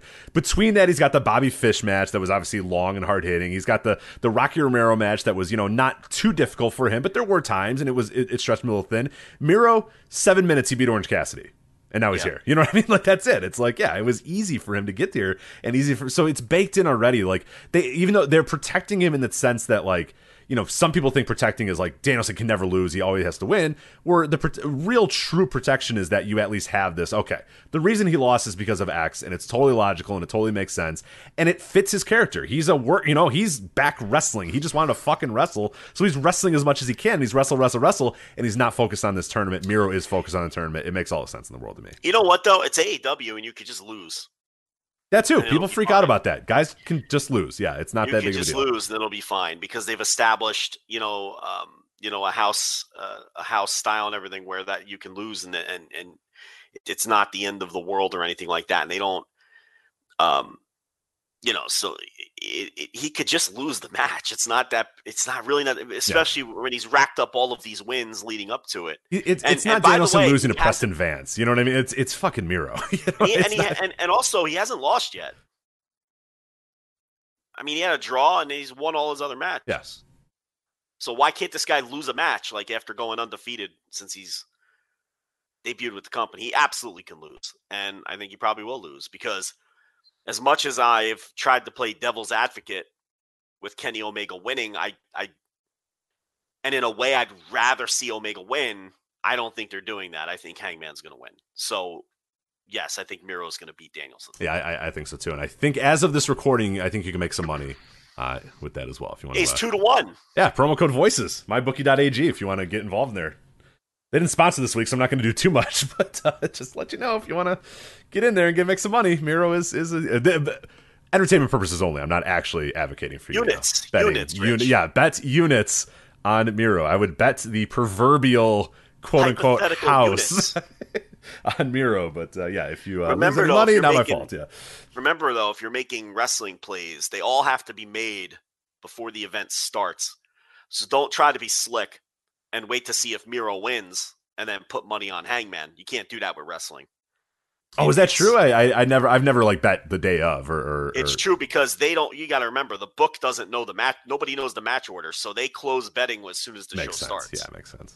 So you you know you can't you can't be slick and wait to see who wins that match and then bet on the main event. That's a fun gimmick. I never thought of doing that. That's kind of funny, but uh, Yeah. uh, yeah, well, they're they're on to you there. So yeah, they're not sponsoring the show this week, but uh, money can be made with uh, with Miro right now, and I think uh, might uh, might place a little better Ruski myself in a, in a few moments here, so I can uh, I can lose units with you guys if if I end up being wrong about this. But uh, we'll go to the women's match. Uh, Britt Baker, Tay Conti. Uh, this is the definition of kind of a placeholder title match. Like, I mean, there's a one thousand percent chance that Britt Baker's being Tay Conti here. Like, like, there's just no chance in hell, right?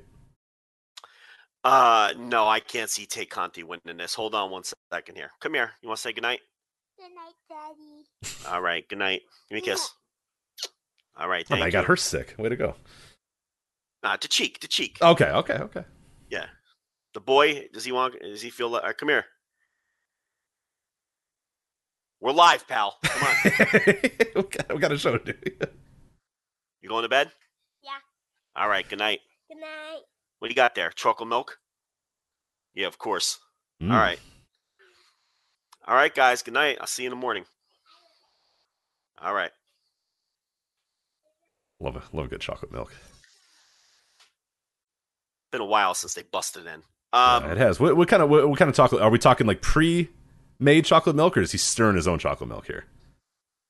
I don't. I don't know. You gotta ask the mother that stuff. I don't know. What's You going well, on. you buy the groceries, aren't you? On the online online buying the groceries? Are you buying pre-made chocolate milk? Or are you buying like Hershey's or YooHoo? Uh, like, what are we doing here? I think he's got a. I think she's got a gallon down there for him, like a gallon. A gallon of pre-made chocolate milk or whatever. Okay. Yeah, yeah, yeah. He he likes that before bed. I don't know. I to me, I'm like, why does he need to have the chocolate milk before bed every night? Like, why can't he? Yeah, I see. I feel like maybe just normal milk or maybe just nothing before bed because that seems like a lot of uh, sugar right before the bed time. But uh, She's like, well, he wants chocolate milk. That's what he does." I'm like, "All right, well, I don't, I don't care." Like, does he sleep? gonna- Like he sleeps fine? yeah, I guess so. All I right. think he sleeps normal. I don't Okay, know. hey. He's got that fucking chocolate milk every night. it seems to be working, so good for him. Yeah. Who am I to talk? I bring a Coke Z with me into the bedroom at night, plop it on the end table. So Do you I'm really? That's bad. Oh, I'm losing it here. We're only an hour in. I know. And That's he- fine. I'm That's gonna- fine. It's fine. I'm gonna tell him he can't have a chocolate milk, of course. You know, so I can't believe you walk a Coke Z. the no, the sound. I don't have a can near me, but I love the idea of you getting to bed and the sound of a, a can hitting the end table. as you, like, I don't get a fresh one, but if I'm in the if I'm mid Coke Z when I'm coming to bed, I bring the rest with me. I mean, you know, how often do you how often do you go to that Coke Z? Like, do you wake up in the middle of the night and go, ah, I'm parched, take a sip of the Coke Z? yes, That happens. yeah, it'll be that. Not of water, not water. A Coke Z. No, normally it's a water, but if I'm halfway through a Coke Z when I'm going to bed, I bring a Coke Z instead of a water. I'm not wasting that delicious Coke Z. Are you kidding me? What do you want me to do? Pour it down the sink? I'd feel dirty. I love the idea So of you waking up in a flop sweat at like 2 a.m. and going, oh, well, that, for you it'd be like 4 a.m. I don't think you're. Yeah. And you're like, ah, God, I'm just so thirsty. just, the, the Yeah. sip, the the because you like you know, yeah, it's uh, Got one right next on the way to the bathroom to take a leak. a warm Coke Z at 4 a.m. or whatever. Yeah, it seems all right. Yeah, it feels so good when it hits your throat. Let me tell you. slurp, little slurp of the Coke Z. Man, a little caffeine hit in the middle of the night. Nobody needs a caffeine hit in the middle of the night. That's what I'm saying. Says you. So uh, David Mora in the chat room says, as a Mexican who drinks coffee before bed, I sympathize with the boy. Yeah, ah, he likes his chocolate milk. I don't know. Coffee before bed seems very dangerous. I, I don't know about that. I don't know nothing about coffee, so I, And I, I have no idea what he means by as a Mexican. I don't know why that qualifier was necessary, but Well- is that a thing? Is that I didn't? Uh, I don't know. So I don't know. I mean, there's two kinds of people who just love telling you what they are: Mexicans and Italians. You notice that? they just love telling you what they are. take Like, it up they- with Dave. I don't know either. So yeah, I, I don't know. That's just how it is, you know. Have you ever met an Italian that didn't instantly tell you they were Italian? Uh, Like, no, no. They're just always, you know, they Within always five minutes, they tell you about something, or yeah, yeah. They, like they- like people who are like hung, Hungarian don't they never tell you, but Italians insist on telling you that they're Italian, right? And I feel like Mexicans are the same way a lot of the time. Those are the two, you know, the Mexicans and the Italians. There's like a brotherhood there because they insist on telling people that they're Mexican and Italian under any circumstance. No, nobody else does that. You never have people like tell you, um, like how often have you been told by someone that they're Jamaican? Like other backgrounds just don't do that. It's the Italians and the Mexicans. right, right. Yeah, I don't go around telling too many people I like my nationality unless like I'm actually prompted, but I never go like, oh yeah, well as a uh, a mix of German, Irish, Cherokee Indian, and you know, I'm not gonna walk around telling people that nobody cares though. no, you you know a Polish guy, but you don't know he's Polish. You know what I mean? Because they don't eh, eh, other uh, you know, like, they don't. Mm, mm, I don't think, think I don't know if you hang. Yeah, I don't know if you hang around enough. Uh, true. Oh well, you know you're from Chicago. Yeah, I was gonna say they uh they make it pretty well known when they uh yeah The I- I- Chicago Polish are a different breed. yeah oh for sure for sure for sure That's a different kind of deal. So I'll give you. You know what? That's a bad one to give you, because yeah, that is a thing, isn't it? oh they oh So- yes oh yeah Yeah, yeah. if there's not a flag flying from their car or they're not wearing like some Polish emblem on their on their jacket or their zip up track jacket or whatever yeah they they'll they make it very well known so Yeah. Anywhere else in the country, though, you don't know who the Polish guys are. Oh god no god no yeah it was always. I remember uh, one time uh, my my grandma lived in an area that was very very Polish. She was not Polish, but she lived in a very Polish area. And we went to Aldi once, and everything at the Aldi was in Polish, and it was just ridiculous. Because I was like, Aldi's like a like a, a national chain. Like, how do they do this? How how can they get away with just like the every sign was in Polish, and like I was in the Yeah. south side of Chicago. Like, what the fuck? Well, yeah, I forgot that Chicago has a huge Oh, yeah. Polish Oh, yeah. population. Oh, yeah. I Oh, forgot about that. It's all it, it's all Polish and Italian out there. Polish and Italian, right? Yeah, certain areas. Yeah, I, I would I would say that most major cities, Chicago probably has uh, the lockdown on the biggest Polish population for the major. Cities. I would say that's probably accurate. Yeah, for sure, for sure. yeah, a lot of Germans down here in Texas. A lot of Germans. Yeah, I don't know. th- Yeah, because That's a thing. Yeah, it's very strange. I don't quite get how that happened, but Yeah, I don't I don't know. They just settled here, I guess. Yeah. I mean, So all the Italians are in like New York and New Jersey. That's where they fucking Settled. got Texas. Well, as long as you get some good sausage out there, that's all that matters. That's why New Jersey has the great tomatoes. You know that? That's why. you tell this all the time. Yes, tell me It- once again, te- Joe. I'll tell you again. Tell me once again. You've told the nerd. I remember the nerd, she brings this up all the time. You know she It's makes true. fun of you every time she gets a, a tomato. Yeah, but you know she what? goes, "Yeah, you know the good tomatoes are from New Jersey." Like, Do you know what though? I'm gonna tell you something. She Googled that shit and she saw that I was right. I guarantee she Googled that shit to make sure, just because she wanted me to be wrong. yeah, I, I I think that was an actual conversation that happened on the flagship, and yeah, you, I I think she was proven wrong, but she still makes fun of you every single time. So Yeah, because the Italians came over and they brought the tomato seeds and and they settled in New Jersey, and now New Jersey's famous for great New Jersey. Why else would New Jersey have great tomatoes? I mean, think about it. You know, it's not native to North America. The Yeah. tomato. which which is why I, I hate tomato. Like I cannot stand tomatoes.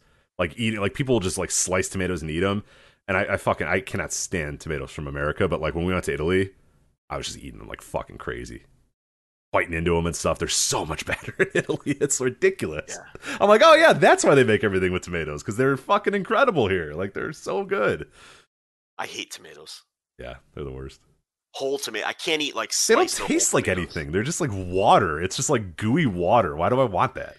You know, slimy seeds you get Yeah. them in your mouth, and you're just like, And people are like, "Oh, you put some salt on there," and I'm like, "I'm not gonna put like a like a half a handful of salt just so I can eat this thing. Like that's not gonna, you know, just at that point." I now was eating- tomato. Now, now listen, tomato sauce. I got yeah, oh yeah, yeah. Now we're talking. You added some, Yeah. some spices. You really add some salt. Yeah, now we're talking. Now we're working. I mean, I'll I'll crush tomatoes and make sauce out of it. I mean, I'll do that.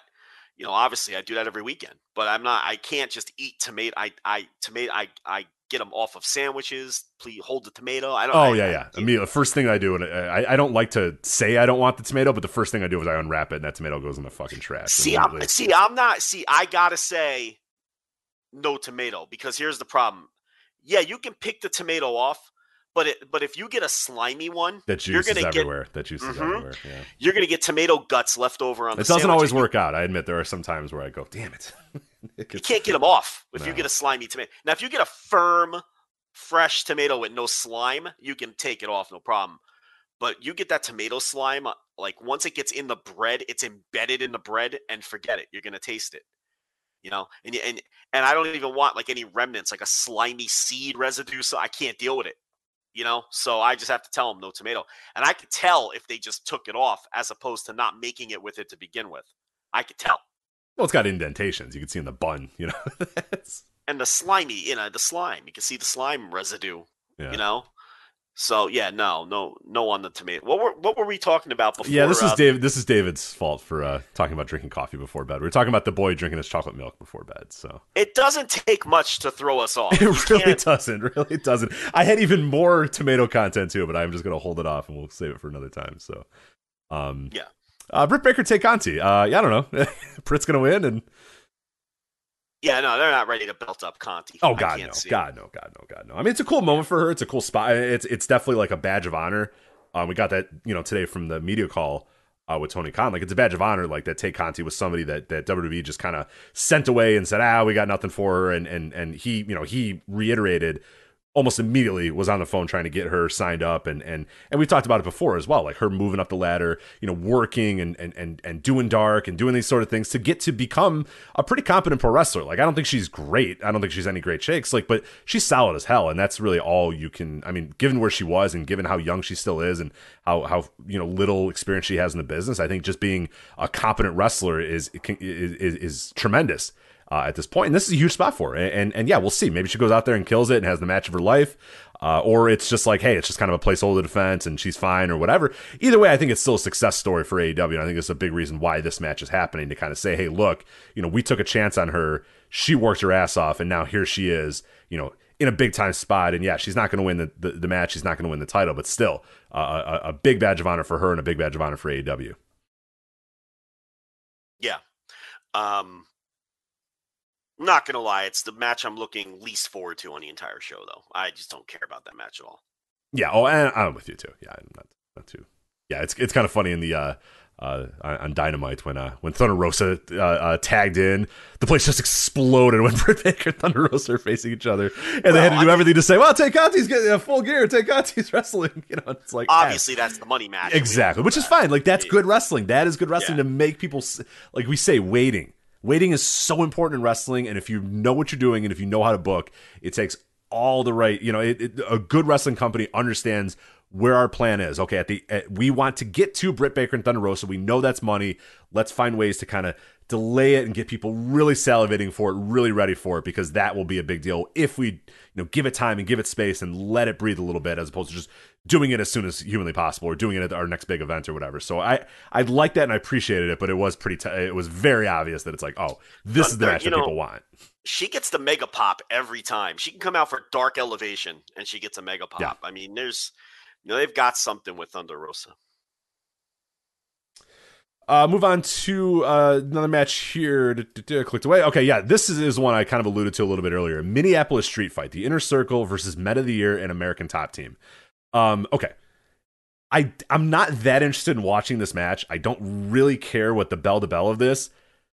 But Joe, I have to admit, I think Men of the Year and American Top Team are awesome at what they do because they fucking suck. They're annoying and you hate them. And nobody could possibly like them. And everybody gets mad every single week and go, ah, Scorpio Sky sucks. And ah, Ethan Page, what a waste of money. And ah, I'm mad at, why is Dan Lambert on my TV? And uh, that's what they want you to do. like it's wrestling. It's well, so ridiculous. And that Dynamite, I was like, these guys are such good heels because they're so fucking unlikable. Nobody could cheer for these guys. Nobody in the universe could cheer for Ethan Page and Scorpio Sky, right? And they're not getting and they're not getting go away heat. They're no, getting real yeah, that's what I'm saying. Like heat. they they get more heat than anybody else on this show. And they do Dan old Lambert school heat gets, too. They just yeah. yell and they're annoying. They get on the mic and every single guy just goes, ah, ah, ah, God, just yells for nonstop. And it's like, you fucking assholes, shut up. And you got Dan Lambert putting on the walls of Jericho. I was howling when he yeah. said, Boston Crab, championship yeah. wrestling from Florida. I was yeah. like, yes. He's such a dork too. That's the best part. And that's and that's the heat too. People are like, oh, he's talking about all the wrestling, but he says wrestling sucks. What a dork. And it's like that's the point. Like Yeah. It's no, every week I'm dumbfounded how people just don't get it with these guys. Well, they, and what's gonna happen is Chris Jericho is gonna get Dan Lambert in the middle of the fucking ring, put him in the walls of Jericho, he's gonna tap and the crowd's gonna fucking explode for it. It's like wrestling 101. Well, in the arenas, they just Lambert gets molten hot heat. Yes every time. They it's want him to Twitter. die. Just... They want him to die. Nobody is rooting for this guy. Nobody is rooting for any of American Top Team. Nobody's rooting for eh, Scorpio or Ethan Page. They want these guys to get their asses kicked every single week. They're this so good at their roles. They're so good. This is just one of those Twitter things that isn't a reflection of reality, where you know it, because in the arenas, these segments are very often the hottest thing on the show. So yeah, I'm with you. Like I'm not all fired up to watch this match, but because it has such mega heat, you know, that's going to make it a spectacle to watch. And yeah, you know, Jericho's going to put Dan Lambert in the fucking walls of Jericho and tap him out and everyone's going to get their happy ending and that's going to be that. And then from there, it's going to be a matter of whether they get Paige VanZant under contract. That that's step number two because she's incredible. Yeah. Oh yeah. And she and she has a chance to be a pro wrestling superstar. She really does. You know, I don't know what she wants to do with fighting from here on out, or or you know how much she she actually likes uh, pro wrestling. But um, if I were Tony Khan, I'd be blowing up her phone nonstop trying to get her to agree to come in full time. I mean, she just has. I mean, first of all, number one, just look at her. That's number one. Number two, she's a natural at uh, at pro wrestling things, the way she carries herself, the way she speaks. She's just a natural. She gets it. And she gets it for sure. She gets it. And then and you know she's obviously a great athlete. So there's a good chance that, you know, once trained that she could be very competent bell to bell. I mean, she's everything you could possibly want in a start from scratch trainee. So um, you know, of all the American top team people that have been involved in this, she is the number one prospect with a bullet, and the one that I would want to get my claws into, and uh, and not let slip away. So, Um, but yeah, this is gonna have uh, incredible heat. I think doing it within inner circle was was perfect. It's it's it keeps Jericho busy for now, and Jericho's a perfect foil for these guys. Plus, Jericho's probably very helpful to them in putting together the promos and whatnot as well. Um, so I'm sure he's very hands on with it. You know, rather than do it with say like you know name another unit, you know, Team Taz or something. It wouldn't be the same. You know, I think doing it with Jericho was perfect. So, um, yeah, you know, it feels like a hot match. It, it's had an excellent build, and Lambert's just so great in his role. So, um, and Lambert's a guy that I would try to. He, once he loses here, he has to go away for a while, I think. But he's someone who you'd want to keep around and and use more down the line. Oh, for sure. No, no doubt. Yeah, yeah. I think he he, he taps out to Jericho. He goes away for six, seven months or whatever. Comes. I mean, he's totally one of those dudes that you can do, and and and that's that. You know, honestly, that's probably the best role for him. And we've seen him pop up and. And that's kind of what he's done. You know, he's popped up in a few different companies, you know, over the course of you know, the last yeah. couple of years. And he, he does these hot little, you know, two to three month runs or whatever, leaves, goes away. And then the second he comes back, it's all the same heat all over again. And yeah, so you can absolutely do that again. Uh, but yeah, I, I, I Am I interested in the bell to bell of this? No. Am I super interested in watching this match? Yes. like it's one of those weird things where I don't anticipate it being a great match. I don't anticipate it, but I anticipate it being a really fun match. I'm anticipating a match where the hot, you know, the, the, the crowd is is hot as hell, and I I, I definitely. Uh, uh, I'm excited to see it, and yeah, I think those guys. I was. It was on Dynamite this week where I was just like, God, these guys are so good, and like, there's so many people. Like you always say, people say they want heels and they get heels, and they don't know how to. Like a lot of yeah. newer wrestling fans just don't understand what being a heel is, and and and all you need to do watch Men of the Year, watch American Top Team, watch that Dynamite uh, angle that they did. That that is being a heel. That's heel 101 stuff right there. Um, and and people still, I, I just yeah, they don't they don't really know what they want out of heels. A lot of fans just they don't want heels to hit too close to home. They they want realistic baby faces that they can relate to, and they want cartoon heels is what people want. There's a lot of people who don't want, um, you know, uh, realistic heels or heels that hit too close to home or that that in this era especially there's a lot of fans who don't want that but what the reactions in the arena are telling us that that's not the majority view. That the majority view is still that fans in the building are more than willing to just boo the shit out of people they don't like. And now there were a couple cities early on where Lambert was not over at all and you kind of got the sense that fans just but different cities are going to react different ways. But for the last i don't know six to eight weeks it's just been molten hot heat every city they go to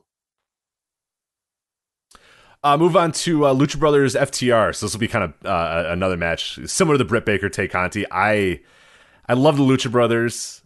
Uh, I think this match will be solid-ish, but I have you say go away heat. I think the FTR go away heat for me at this point. I, I hate these guys. And not in a good way. I don't really like I don't boo them. I don't find them particularly interesting at all. I am so bored by the FTR thing. I, you know, I don't the, know. The, the, the, the, the knockoff Midnight Express music, isn't it? oh little, my god! Now, yeah. now listen, isn't it just a little too on the nose it, now? Oh my I god! Mean, not even is it a little too on the nose. It's so much too on the nose. There, what was the nickname going around about them last week? I think it was in our Discord or maybe in our Slack, and I somebody said it and I forgot to write it down, but it made me laugh so much, and now I forget. Oh, it was like, oh fuck, who said it, it was like Leva Bates? But if Leva Bates was like way into like Mid Atlantic Wrestling instead of. Books. I think Suit Suit Suit Williams was that, that, Suit. Okay, I want to give Suit credit. It, yeah, it, I think it was a tweet. yeah, all right. Yeah, let me let me see if I can find the tweet because it's perfect because it's fucking perfect and Suit deserves yeah. his credit for that. Yeah, but yeah, it's just too on the nose now. Can you just be yourself and stop going out of your we way? We Mid Atlantic Wrestling. like, Southern style wrestling. We get it. we got it. And, and they're not even. We really heard that. you. We heard you. Yeah, and they but don't wrestle like that either. They just no. they just come out and say we're Southern style wrestling, and okay, you're not not really, but okay, that's fine. So. They stink. I, I, I hate Did you find this tweet? Or, uh, I'm looking. I'm looking. Suit's got. I was a, trying to buy you some time. Ah, Suit's but, got a bunch uh, of tweets here. Because you know someone else from this, uh, Kevin Hare made a good point too. He said um, the dirty secret about FTR is they tell you that they're a Southern style tag team, but they're really just a high spot tag team. right, right. And I thought you know, that was the Heat for a while, but like it's we're going on like a couple years now of them being like, yeah, we're Southern style Midnight Express, and I don't know, is it is it a long play where they're just like wink, wink, nudge, nudge, or or not? No, I I think they think that you know next week they're going to wrestle the Fantastics. I, I think they they believe it. So here, here's the tweet at Suit Williams uh, for the credit here. Uh, FTR is essentially Leva Bates if she likes Crockett instead of comic books.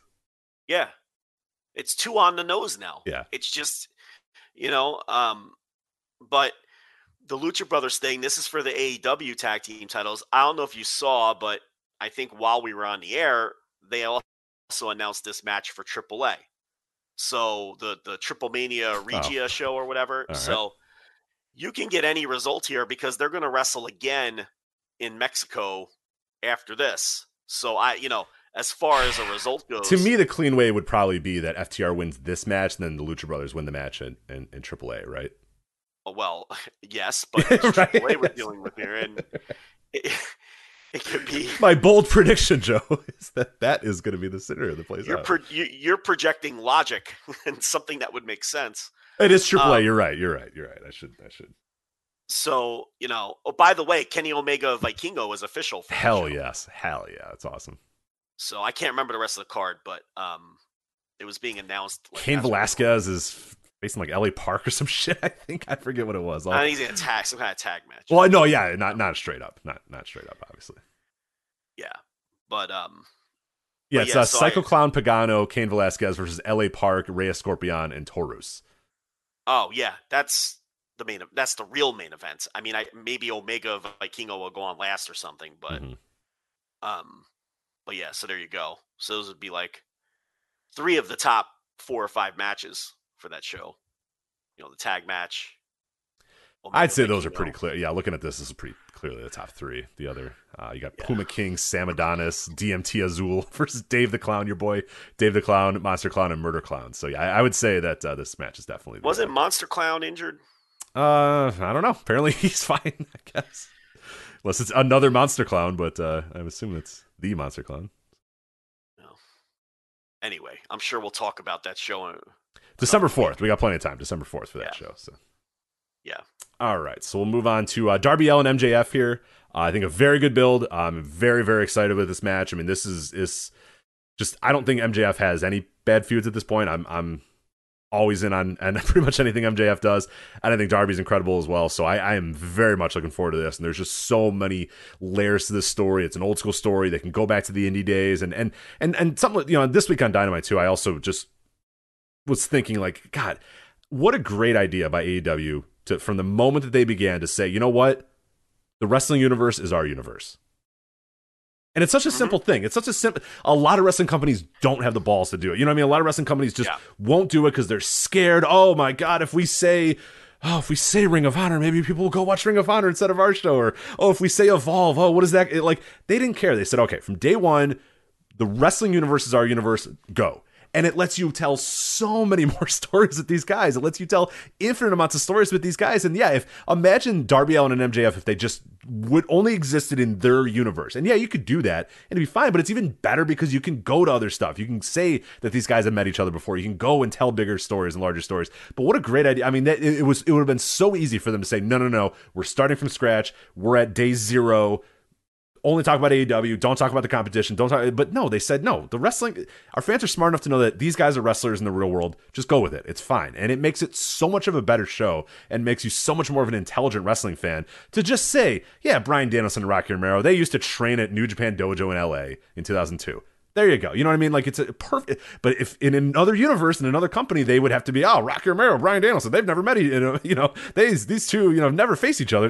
It's so easy just to do that and, and and to me it's just so much of a better way to book wrestling is to just make the universe of wrestling your universe but anyway. well i mean bobby fish doing adam cole's bidding this week on yeah. on dynamite you know so yeah it, it's i talk about that behind the paywall all the time and and you know like you're saying the, the wrestling universe is their universe the way i always put it is uh, wrestling canon is aew's canon mm-hmm. it, if it happens somewhere it, it counts and it's going to matter and um, you know, it's it's everybody knows Adam Cole and Bobby Fish were were aligned for years. I mean, why pretend that they weren't? I mean, it's more insulting when you don't. So, so yeah, I agree. I think this. I thought the angle two weeks ago on Dynamite was just incredible with this one, and I think it can go either way. Um, I think MJF will win. I think they like to keep his losses at a minimum.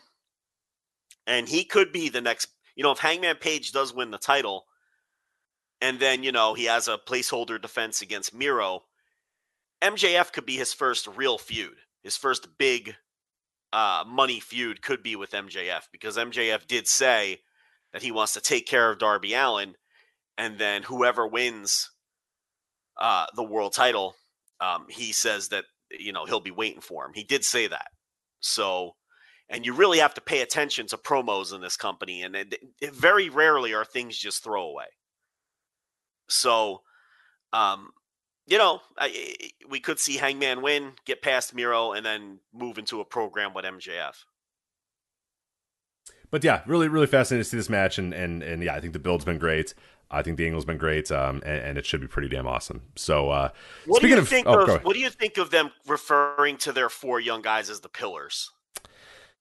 Um, maybe, I've maybe, maybe maybe find your own thing. I, I, yeah, I don't. I don't, I don't know if I love it. I don't know if I love it, and it's yeah, it's strange. I don't know. Uh, I've in one breath, I like it that you say that, like, because I always say, you know, I, and I mention on the show all the time, like, I love the idea of like you sit down in a booking meeting and you have this, you know, a whiteboard and like those four guys are on there and they're circled and like these are our guys, like we're gonna build a company around these guys, and in a couple years we want these guys to be our top stars or whatever.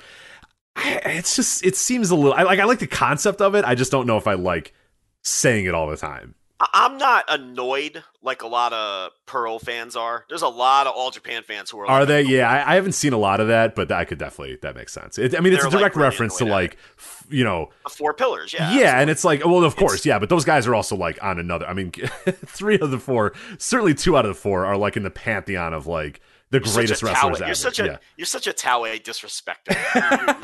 hey, look, I threw Kawada in that list too, just to just to make people just get people off the scent. That I I don't want to say you know three out of the four are, are, are you mean three. Legends. You you mean three. You're you're a Taue disrespecter. but certainly two out of the four. In, in, no, in, you love Kawada. I do love Kawada too. Yeah, but you, you, you just you're you're afraid. You said three at first, and then you caught yourself. Yeah, I didn't want the Taue to... people get mad, so there, I'll, I'll, I'll bury Kawada, who I love, just so to appease, just to throw some flesh to no, the uh, the supporters. But I'm yeah. not insulted by it, but I also don't know if I love it.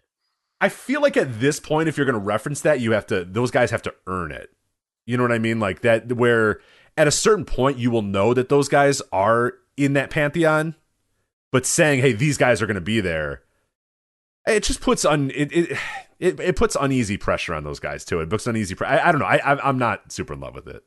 Hey, listen! All you have to do is be Kenta Kobashi. No project. It's all you have to do. right, and like how many how many guys in Japan got chewed up and spit out over like 15 years with every single company saying, okay, well these these guys are our Kenta Kobashi and Misawas and, and how yeah. many dudes and you we talk about all the time on the show like the many generations of guys who ended up being like very good wrestlers and all time great wrestlers, but weren't Kenta Kobashi and Misawa. So it was like, ah, you know, we really thought you were going to be our four pillars. And it's like, oh, I'm sorry, dude. Like, I'm just Hiroki Goto. I'm sorry. like, I did as yeah. much as I could, but I apologize for not being as good as Kenta Kobashi. You know, at the same time, there's a lot of AEW fans who have no idea who the four pillars are or what that's even Correct, a yeah. reference to. So it doesn't really matter. And and as someone who, you know, um, was a fan of, of All Japan at that time and, and obviously holds a lot of reverence to those guys, I'm not insulted by the. Uh, come on, it's it's a it's a it's a it's a nod. It's a tribute. Right. You know? it, also, guess what? It doesn't invalidate that those four guys were really good. And if you liked no. Kenta by, if you liked all the four pillars and you love that generation of All Japan, guess what? You still can love it. Yeah, and I mean it's just um, still watch it, and the matches are still good. You know, I I feel like you know it, it's going a little far to to, to claim that um, it's insulting or something like that, but at the same time, it, it it, I would have preferred if they found their own kind of moniker. I agree for those for those four guys. If you want to market those four as something, I, I think that's a cool idea. I don't, I don't have a problem with that aspect of it. Would you like it better if they said these are our three pillars and they didn't make it actually four? That doesn't make sense. I guess. you know, no, then you could do the Musketeers. You know, right, the three you, Musketeers. And you could piss off. That's not going to work out well either. Well, yeah, yeah, it'll piss off a whole different subset of. You just, uh, of you just anger fans, the yeah. other half of of forty five year old uh, Japanese wrestling fans. Yeah, you know, so um, you know, you're beat no matter which way you go. So. But uh, speaking of a match with a uh, a tremendous build that I cannot wait to watch, CM Punk and Eddie Kingston. I mean, Jesus Christ! You talked about it on, on the Intelligentsia. It was almost like a sign. It was almost like in the in the room they listened to that and decided, all right, fuck it. Well, well Punk. I mean, let's be honest. I mean, Uh, they, I, I'm convinced after seeing that promo that that they sat down and said, "Punk, you need to be an asshole. All right, get out there, be an asshole." and he went out there and he was an asshole to Eddie Kingston. Eddie Kingston was an asshole back to CM Punk, and these two assholes are gonna fucking fight each other. And who knows who's gonna cheer for who? Who knows who's gonna be rooting for what? I think the Players Tribune thing is probably gonna help Eddie Kingston. Uh, there's obviously going to be a contingency of people that like Punk. I think largely you sh- most people will probably cheer Eddie Kingston. I have no idea what it's going to be, but it's going to be molten hot and it's going to be a fucking fight, and I'm ready for it. This that the, that promo is so good, and we talk about the wrestling universe being the AEW universe, and also just letting human beings be human beings. Let guys go out there and talk, and let them go off the cuff. Let them do whatever they want to do. Get in the ring here's your bullet points here's what we want to get out of it you two know what you're doing go out there and do it. I mean this this is an angle that would never happen in WWE ever. Never in a million years would you get this CM Punk Eddie Kingston thing and, and you got it here uh, in AEW and I think this this I think this promo will stand the test of time whether it whether it launches Eddie Kingston into another stratosphere whether it's a you know turning point for CM Punk or whatever. I just think it was so awesome. It just lets you know why AEW is here and what makes AEW so much better and so much different than everything else going on in wrestling now is that you can get CM Punk and Eddie Kingston in the ring and just say, guys, do whatever you want to do. It's your it's your ball game. Go ahead. Here's what we want kind of out of the story. And those guys just made gold out of that. And it was real emotions, real human beings you you in one breath you side with Eddie Kingston, but another breath you go, ah, Punk's not wrong though, right? Like Punk's also got some truth to this, and the truth makes Eddie Kingston even more mad. And oh, it's just it's human emotions. It's humans being humans, and it's like, oh god, it, it's so good. This is wrestling, man. This is what makes wrestling so good. I think you really liked it, Rich. I liked it. Really I did indeed like it. Yeah. Well, you know, here's the thing. Like when this started, Punk wasn't wrong. Kingston was out of line. He had just lost a match. Punk's just trying to take advantage of his interview time. And Kingston's acting like a like a like a crazy person. Yeah. And Punk Punk was in the right because he did screw up his his promo, right? But then Punk ever since that moment has done it has been has has made his point in such an obnoxious way that it's impossible to side with him. And I'm glad you brought up my lead topic from the intelligentsia last week, and there was no intelligentsia this week because I couldn't talk. I was planning on doing another one. I even had the topics all set up. It's a shame, but um, but yeah, it's that whole idea that Punk isn't. I've seen a lot of people compare this to Punk Cena, and their uh, big promo showdown that they had, but with the roles reversed. Now Punk is Cena. He's in the Cena spot, right? And that relates a lot to what I had to say on the intelligentsia. Punk is in a different place in life and everything else. And it's it's funny that you say because it's like it is almost as if they listen to my rant because that's the position they've put Punk in here. He's he's not the guy that he was in 2011. You know, he is more like Cena now than and, and Kingston is more like he was then. And you know, Punk hasn't had a chip on his shoulder yet in AEW. And this is the first time that he has stopped smiling. Yeah, happy to be here. Punk is crowd. gone. Yeah, happy to be here. Punk is is is dead for right now, which is great. and he's got a chip on his shoulder again, right? But it's like he doesn't realize that he's wrong because of where his mind is now. Like he doesn't understand that he's being this aloof asshole in a completely different way than he used to be an aloof Yeah, asshole. yeah. But what I like about the promo too is there's an there is a little bit of truth to it as well. Yeah. Where Punk can say, "Hey, look, you had the ball and you blew it." You know you and and and kingston could say oh man like there's a lot of reasons why i you know like but at the end of the day punk's just saying hey look when i saw you 15 years ago you had all the promise in the world and now look at you. You, you haven't achieved what we thought you were going to achieve. And like there's a little tinge of truth to that but what works so much better is that sets kingston off being like hey you have no fucking right because where were you the last seven years when i was grinding and busting my ass? You were gone. Yeah. And the other great thing, and Punk doesn't know said- that. You know what I mean? Punk's just kind of like, I don't know, I remember you, and now I don't. Yeah, and you haven't really quite gotten there. And it was, it, it really, oh my god, just great. the other the other great thing that Kingston said that was also rooted in reality is he was like, the truth is nobody here wants you here. They just don't have the guts to tell you yeah, that was awesome. because you know there's people there that don't want him. Oh, of course, yeah. you know, and it's- so they have they have weaved a lot of reality into this, and that's always the best shit when you're willing to work with somebody and weave reality into it and give it that added element and lose yourself in that moment. And the thing that I said Punk needed to do on the Intel, what they needed to find a way to do with Punk was to put a chip back on his shoulder in some way because that's what was missing from CM Punk.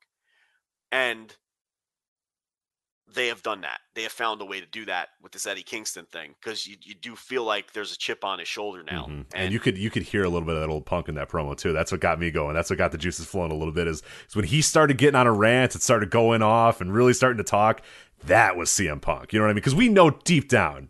I think you. I think we all know deep down that the ah, just happy to be here. Hey, how's it going, St. Louis? What's up? Like, you know that that maybe that is Punk a little bit more in real life than he than he was, you know, ten years ago. But I think deep down he's still kind of an asshole, right? Well, no, Like, see, I think that is him now because he's he's a millionaire. He's he's content with life. He's happy. He's in a work environment that he enjoys. He's not the same person he used to be.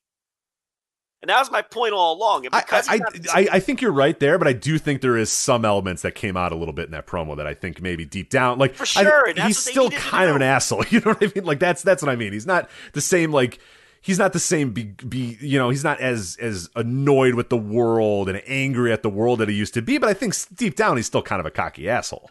now he's a rich, content asshole. Correct. As Correct. opposed to Yes. The world is wronging me. Yeah, I'm a bitter, an asshole. emboldened asshole. Now I'm a rich asshole that doesn't quite understand why people don't. That doesn't you know? understand Yeah. that he's a rich asshole. Correct. Correct. He doesn't get that he's talking down to Eddie Kingston. Like that's the essence of this. You know, like he thinks he's in the right. Like he started off in the right, but the way he's gone about this is he's he's been, you know, like a privileged asshole. Is how he's coming across now. You know, and and and and but he doesn't understand that. He he's he's a heel in this who legitimately thinks he's the baby face you know, and and and doesn't understand why you would think that he's not in the right. It's just so interesting. The whole thing is so interesting. And they built it in a span of 10 days. Cuz this wasn't even on the radar 2 weeks ago. And it only took putting those guys in the ring to do, you know, one promo with each other.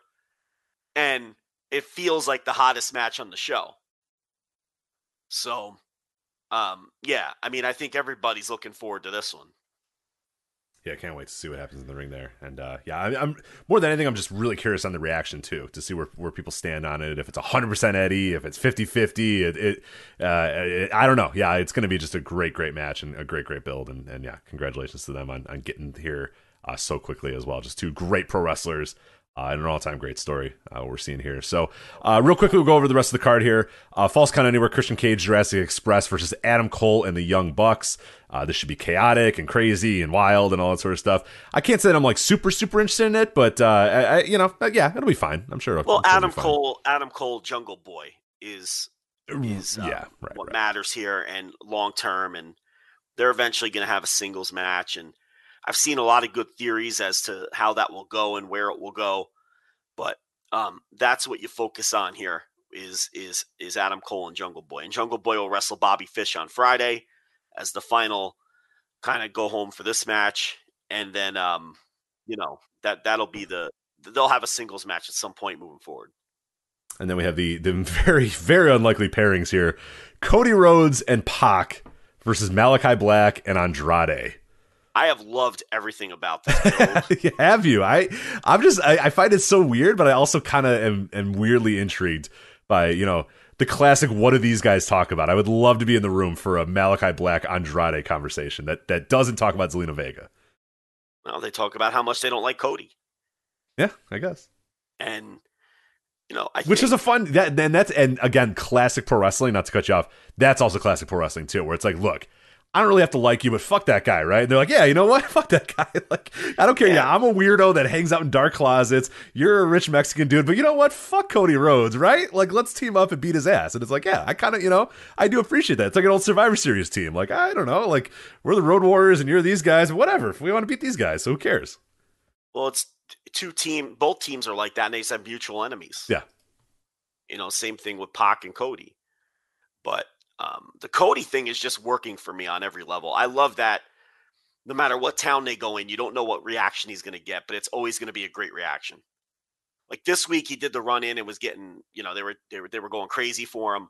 In some towns, they boo him out of the building. hmm In other towns, it's a 50 50 mix, but it's always something. And it's what he's been trying to achieve since he got there, and he's finally gotten there. I mean, he's always wanted that dynamic. You go back and listen to the earliest interviews when this was forming and how he doesn't like faces and heels and he just wants people to react to him the way they want to react and and he was obviously a mega baby face at first because he represented the anti WWE guy and he you know he, he busted up the throne with the fucking sledgehammer and of course they were going to love him at first but this is where he always wanted this character to be you know not even necessarily shades of gray just i'm me and i want you to react however you want to react to me. And that's what's happening here. And I, I i eat it up every time. I think it's just uh it's something different. And i think everybody involved in this feud has done a great job. And i think the build has been great and i'm really looking forward to the match. Yeah, absolutely. Uh, I, I'm I'm uh, definitely definitely looking forward to this one as well. Uh, and then the buy-in: uh, Hikaru Shida, Thunder Rosa, uh, Nyla Rose, and Jamie Hayter. As, as of right now, that's all we have is for the buy-in. I don't know if anything else has been announced since we've started the recording of the show. I don't believe so, but that is what we have so far. Uh, there with uh, yeah, Nyla Rose, Hayter, Shida, Rosa. So this is a tag match. People that aren't on the show. it's all tbs tournament people who are facing each other Yeah. mhm. that's that's the gimmick here Yeah, if you're wondering why Nyla Rose and Jamie Hayter and that doesn't make any sense, yeah, it's all who's ever left in the tournament facing each other. So well, they're in different stables. You're gonna have uh it'd be like the old days when like there's a Bobby Heenan family member teaming with a luscious Johnny V. Yeah, they both have to come out too and talk strategy on the way down to the ring, how it's going to work out, who's going to tag Yeah. who. You know, yeah, it's it's You know, so you got uh someone from Britt's crew and someone from Vicky's crew and you know, but they're both in that heel locker room. So oh yeah, yeah, yeah, yeah, yeah. yeah. Common like common like common that. enemies. That's uh, that's a, a, a Yeah. fun thing about uh, AEW as well. So that is uh, AEW Full Gear. Uh, like we said, Saturday uh, we'll go live immediately following the show. Patreon.com slash Voices Wrestling, ten dollar tier, uh, instant reaction live. We'll have the link out. Uh, probably at some point tomorrow, so you'll know the link. You can set a reminder to get notified when we do go live. Uh, but yeah, you want to make sure you're on the ten dollar tier uh, as soon as possible, so you don't miss a second of the show.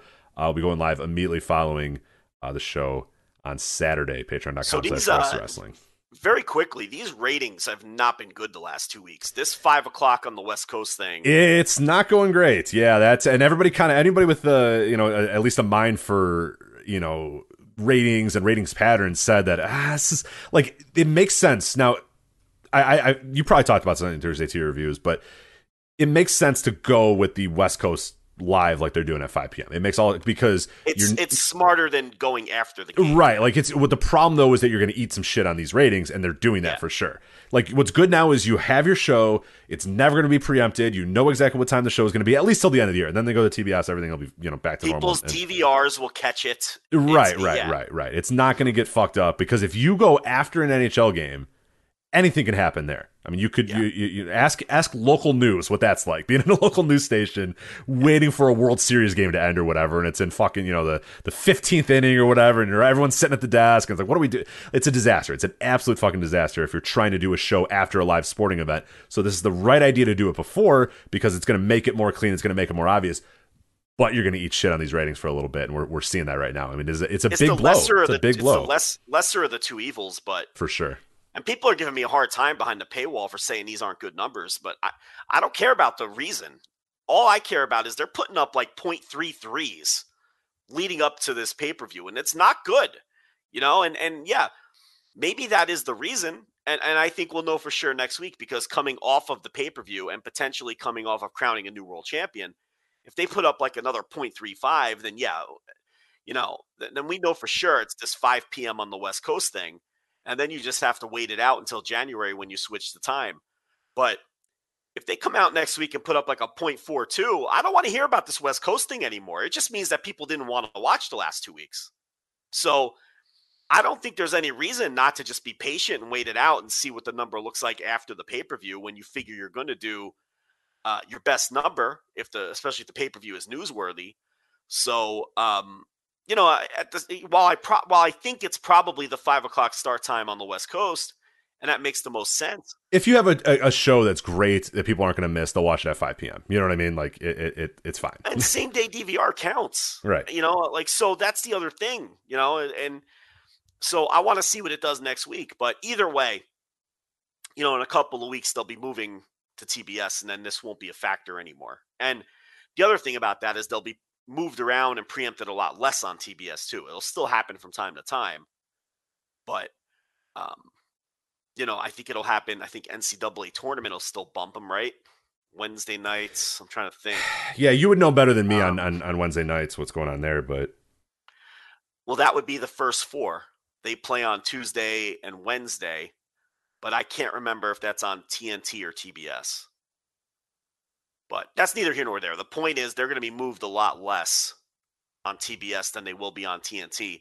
And if I'm not mistaken, isn't TBS in a few more homes than TNT by like? I think yeah. If you look at it, which is very strange because I've never, ever, ever known anybody who has TBS but not TNT. But yeah, there's some forget what it is, but it's like a couple million more people have TBS, and I would love to see the the, the cable network or the cable uh, provider that has TBS but not TNT. It's very strange, but well, TBS, I mean, I would think TBS would be in more homes. It's the older network. It's been around forever. Yeah, they just seem so um, synonymous. Um, like like any package that you would sell would have both of them.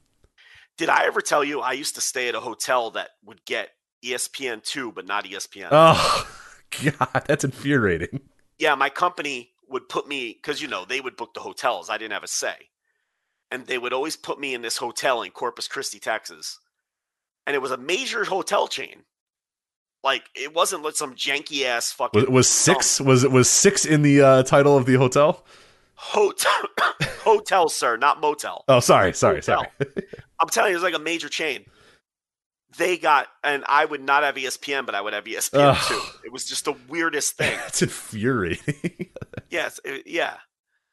So, I mean, I would, I, I'm almost positive TBS is in slightly more homes than TNT and they'll be moved a little less. Yeah, for sure. Now it's a you know you're moving networks. It's still a pain in the balls, eh, but I think long term, it, it, it'll probably be a positive move to be on TBS as opposed to as opposed to TNT, especially with the hockey in play now. It's just it it's just a mess.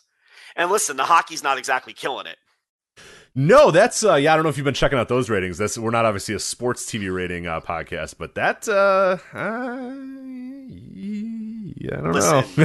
they, they, got it for the playoffs. That's a lot of money to pay for yeah regular season yeah. hockey, but that's that's nobody should be surprised that regular no season hockey surprised. isn't blowing they, the doors off. So they they they're paying for the playoffs and they're paying for the prestige of having another major league. Sure. Um, you know, so that that's the deal there, and presumably they're you know they're able to get um, decent ad rates because it's you know the National Hockey League yeah. as opposed to whatever else they'd be airing, you know, in that spot. So, but yeah, it's not you know it's not. I mean, Dynamite does much better numbers than these NHL games, but and and and they're the ones suffering for it. But when you're paying that much for something, I mean, that's that's just how the world works. All right, so let's uh, let's jump to uh, New Japan. How is the voice doing, Joe? Do you want? Are are you good? I am, as you can probably tell, struggling. Okay, and it's getting worse. We will. Let's we'll, go though. Let's we'll, go. Yeah. All right. All right. If you're good. Come on. Get that Coke C going. Maybe maybe try water. Maybe try some tea. I got water. I you're not a tea guy though. You're not a hot tea guy. I would I would have suggested a hot tea with some honey, but uh, I know that's not your vibe. So. I got the water here. I got the fucking. Okay. All right. There we go. Get a, get a lozenge. Do you have a lozenge nearby? What is this? Voss? What is this water? I got the fancy water. You got It's a fancy name brand water over house, Rich. It's a name brand house over here. there? At least when I do does your shopping, fridge have when- water or no? Do you just buy bottled water all the time? I got a fridge with a water gimmick. And you're buying Voss water here? Come on, what what am I, a poor? Of course I have a fridge with a water gimmick. I'm just wondering why you're drinking this like expensive bottled water then. This Fiji water When that you're I- drinking listen, over here. So This is a name brand house when I do the shopping. Now when TLB does the shopping, it's all store brand. She's my kind of those girl. people. My kind of girl. Let's go. She's like, what's the difference? I'm like, She's right. difference." Yes. Some items I agree. Like paper towels, buy the cheapest paper towels available. I th- that's I'm weird. Like I'll buy the store brand of certain kind of things. But like I'm not buying store brand ketchup. I'm getting the Heinz Why does it matter? Because it matters to me. No, it doesn't. It's, well, it matters to It you. does. Okay, yeah, it matters to you. That's It- fine. Listen, certain things. Canned vegetables. Go ahead and get the store brand. That doesn't matter. I don't care if your canned fucking corn is the store brand. I don't need the uh what's a brand? Of uh, Green Giants, the Jolly Green Yeah, I don't Giants. need Yeah. gi- I don't need the dollar sixty nine Green Giant. I'll buy the eighty nine cent fucking Kroger brand. Okay, for something like that. But like mustard, I'm getting the French's. I'm not getting the fucking store brand mustard. I don't want people coming over to my house and thinking I'm a store brand ketchup guy. I can't have that. I can't have it, Rich, fair. That's fair. because you have to understand. I grew up very. Who comes to your house ever? Is anybody ever at your house? It, that doesn't matter. Listen, I grew up very. You're worried about the you're worried about the perception of people coming. You've how many times have you invited people over at your house? How many Listen. times have you said TLB X is coming over? I invited X to dinner. Listen, I grew up poor. It's neither here nor there. Yes. okay? We didn't have a lot of money when I was growing up. We were lower middle class at best. Okay? And I'd go over my friends' houses. And they lived in houses, which was, you know, I grew up in an apartment, sharing a bedroom with two brothers. They'd open up their fridge. They had name brand ketchup. That left an impression on That's me. fair. That's You know, I fair. thought to myself, you know what? I'm going to be a name. I want to be a name brand One day I'm gonna work hard. wanna- I'm gonna have a house and I'm gonna have name Yes. brand ketchup in this refrigerator. So I'm going to have a house that has stairs. That was important to me. Now I wish I didn't have the I have zero stairs in my house and I never want stairs ever, ever. Stairs But suck. I don't mind- Stairs are the worst. I don't mind being gassed when I come to bed because it was important to me mentally to have a house with stairs and to open up my fridge and have the Heinz ketchup and not the fucking generic brand ketchup because it was embarrassing to me. My friends would come over. Yeah, I'm sure they were judging my refrigerator. My parents did what they had to do. They bought the store brand ketchup, you know? But these people grew up to what I thought in what I thought were mansions you know, and they had fucking Heinz ketchup. So now I buy the Heinz ketchup. I got like 10 bottles of Heinz ketchup in Just that in case, yeah, in case. I do. Because I can't have TLB going off and buying the cheap ketchup and let because she sneaks it in there sometimes. Mm. She's like, What's the difference? It's just for the kids. I'm like, It doesn't matter. Because one day these kids are going to have friends come over, and I don't want them to think that they're store brand ketchup kids. They need to be Heinz ketchup kids. Well, I feel bad for my future kids because they're going to be store brand ketchup kids for sure. They need to have a refrigerator that has the water and the ice gimmick. Because that was like the height of fucking, you know, this is all psychological for me. That was like the height of wealth to me. Oh yeah, yeah. Well, this is my first time having one of those, so I, I, I will let you know that it, I'm a year into the uh, having, or two years now into having the uh, water and ice, and it, it is a, a game changer. Absolutely. Yeah, it makes you feel a little peppy. You're like, I got a refrigerator with the water and the ice. Well, because my mom will come over and she'll like fill water in the sink, and I'm like, nah, nah, nah. No, no, no. Mom, because you helped me go to college and all this sort of stuff, right there. Hit And that button. filtered. Water's gonna come. It's delicious. It's cold. You want some ice? You want crushed ice? You can hit that button. You got crushed ice. Whatever you want, ma'am. It's all yours. So That's right. You got the different kinds of ice. yeah. Oh yeah. Yeah. So these things were important to me. So that's why, Rich. that's why. You know, that's that's that's the mind of Lanza. So that maybe explains to you why those things matter. to me. Yeah, yeah, that's good. I'm with TLB. For the record, I'm still with TLB on that, but that's fine. You know, Potato chips and snacks, they got to be name brand too. I got to get the name brand. I mean, we've talked about this. You're a store brand chip guy. Yeah. I Oh, can't yeah. do it. I can't do it. I ate too many store brand chips when I was a kid. Except Doritos. I will not stand with store brand Cheetos or uh, Doritos. My parents couldn't afford Ruffles. I want to eat some Ruffles. now that I'm an adult and I can afford the Ruffles, all right, I want these kids to have some Ruffles. You know? Because I grew up without the Ruffles. I'd eat those flimsy store chips. So, you know, it's all how you're brought up. Absolutely. Absolutely. I was brought up on store brand and I still do it because I'm a cheap ass. So there we go. So Oh, yeah, I gotta get more water here. I'm dying. yeah, go ahead. Go Oh. ahead. Go ahead. Listen, I got something for you. Yeah. I gotta te- I gotta read you this text message I got this week. It says, uh, "Do you ever take listener questions on the podcast?" I'm reading all this verbatim, by the way. Um, sometimes, yeah. Sometimes we, we, you know, usually when we're light on topics. But go ahead, yeah. If this this per is this so a, I said, is this a person I should care about? Is this a person that deserves to have their their "It's question a answered? listener. Listen." So I said, "Sometimes Is it that a jerk s- that buried my vacation? Because if so, tell him to hit the bricks. Someone else. Okay, good. It says, I said sometimes on a slow week, and sometimes we take calls too. And he said, "Okay, great." And I'm going to read this verbatim. Do I have He to call said- them? Okay, no, you're gonna have their question here. Okay. He said, Can you say, Hey, Rich, I have a special question from a listener. Hi, love the show. Rich, you made disparaging comments about the versatile Obi Toppin earlier this year on the now silent Voices of Wrestling Twitter.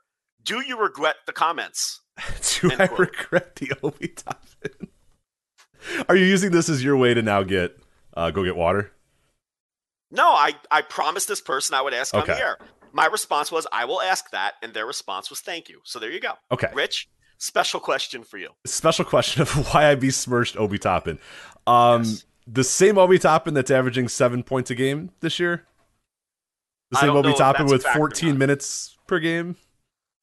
I- don't know if any of that's true. I the same Obi attention to Toppin who uh, has made what? How many threes this year so far? Two out of 17 attempts. That's Are these all facts? These are all facts. Yeah, I'm reading his basketball reference page right now. Um, I wasn't aware of any of this. I just asked the question. yeah, 14 minutes. Yeah, he's up from 11 minutes uh, his rookie year to now a exploding 14 minutes per game.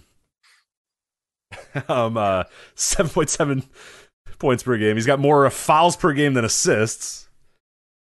Well, he describes him as the versatile Obi Toppin. Yeah. Um, is he related to Obi Toppin? No. Okay. Uh, I see no other reason why he's so loyal to Obi Toppin. Um, I like how he said on the now silent Voices of Wrestling. right, like as Yeah. as if that is one of the reasons, because I'm I'm hiding from my Obi Toppin slander. I think he's implying that you're hiding from the Obi Toppin team. right, a guy who's almost entirely out of the rotation of the New York Knicks. The uh, Did Obi Toppin have a big game or something that prompted this? Because um, let me check and see if Obi Toppin has had a big game anytime soon. That pro- you got? When did you get this message? This week? Uh, yesterday at 9:26 p.m. Okay, he uh he got 14 oh my god, an explosion of 14 points against Milwaukee. Uh the Knicks lost by 12. Uh he played 20 minutes. I wonder if he played most of the fourth quarter. would be interesting. Let me see. Well, I know Uh, the Knicks came back from like down 20 last Yeah, night, but they yeah, ended up yeah. losing anyway. Uh, he played the entire fourth quarter. Scored 12 points in the fourth quarter, so good for him. Oh well, there you go. I bet you he was. This listener was probably He's all hyped up. excited about the, because the Knicks came back from down 20 and took the lead. Toppin was having a big quarter, yeah, yeah. and then they ended up losing anyway after he sent the question. So Yeah. Um yeah, so we started out the year. I believe you also you there was some sort of allusion to Obi Toppin at the beginning of the year as well because he had 14 points. Another scoring explosion here with 14 points in the opener. A four point Yeah. win against Boston. He scored 14 points. Uh, the next night against Orlando, New York blew the doors off the Orlando Magic, won by 25. The upstart Orlando Magic, who stink as always. Uh, he had 13 points. And then, Joe, he had 2, 9, 5, 1, 6, 7, 6, 11, 4 were his next uh, points. Rebounds, So- not really great rebounds either. So he's he's very versatile. He has two rebounds, two rebounds, four, one, two, three, two, two, two, three. well, are you ready to take back your slander or no? Assists, since he's versatile, correct? Yes, the versatile Obi Toppin. All right. Zero, two, one, two, one, one, zero, zero, zero, one, three, two. Yeah, but I think it's only fair to look at the per 48 minute stats, right, and see how it extrapolates. the, the per 100 possessions, or right. but uh, but the bottom line here is His, you're his ready- effective field goal. Look at the on-off stats, and his on-off. I will get. I'm, I'm looking at this now. His on-off stats are pretty damn good. So Well, the Knicks are 21.6 points per 100 possessions better when he's on the court. So maybe they should play him a little bit more. are you ready to take back your Obi Toppin slander? That's what the man wants to know, and I think he's probably listening this week, and he may be listening Um, right now for all I He might. Uh, my answer: No. He still stinks. So there you go. Okay, all right. Well, listener, I said I would ask. Yeah. So there you go. Once I he stops losing minutes to fucking Nerlens Noel and Alec Burks and, and Immanuel Quickley, then we'll talk. Okay, listener, you heard it. Right? Isn't that fair? Uh, listen, I am neutral here. I don't know anything about when Immanuel York Knicks. Quickley has more minutes per game than you, no, I'm not going to reduce my slander. So. All right, fair enough. This has been an ongoing feud you have with this listener with Obi Toppin. This has come up before you. Yeah, yeah. This is. He's so, he's so invested in Obi Toppin. Uh, As a Knick fan, Yeah, Maryland. Is he like? Where did where did he, he went to Maryland? Right? Dayton.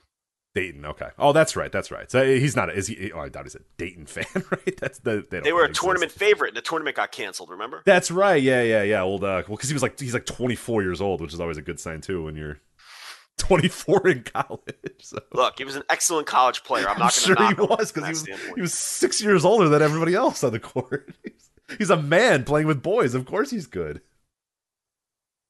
I can't speak to his pro career. haven't seen a single minute. He's fine. He's a 24 year old bottom of the rotation guy on the Knicks. I mean, uh, Would you rather have Obi Toppin or Otto Porter?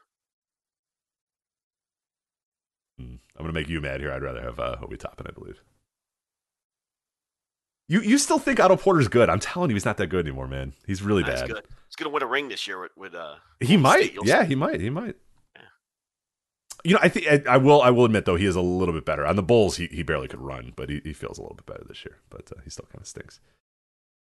He's the oldest 28 year old you've ever seen in your life as well. He's 28. He's four years older than Obi Toppin, by the way. He's been playing since what, like He's like a 10 year veteran. How's that know, possible? he's four because he because he didn't play in college for five years like Obi Toppin did, which is not a good thing. that doesn't bode well when you're 25 and playing in college. So I see uh, Omer Yurtseven, former former Hoya, is doing great with Miami.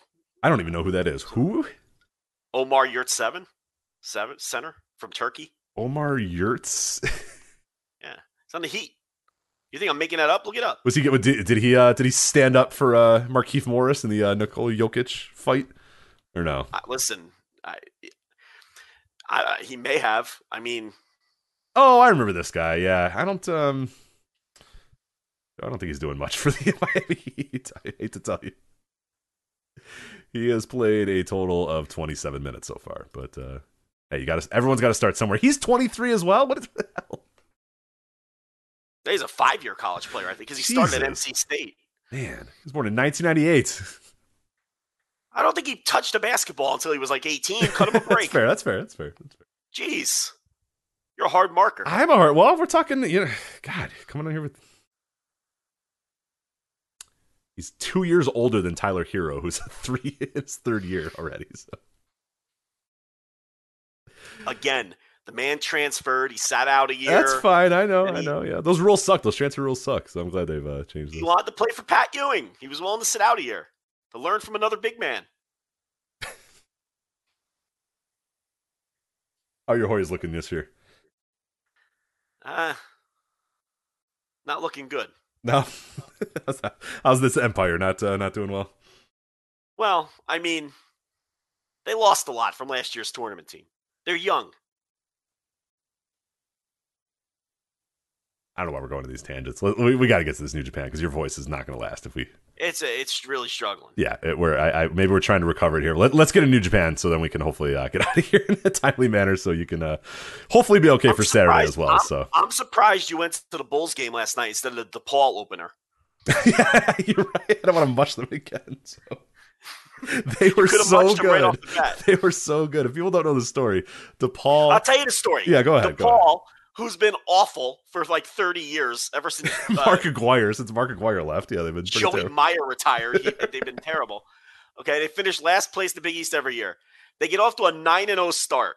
They're the talk of the town legitimately for the first time in years. They're getting some buzz. Rich says, I'll go check out this DePaul team. Goes to a DePaul game. They're playing Buffalo.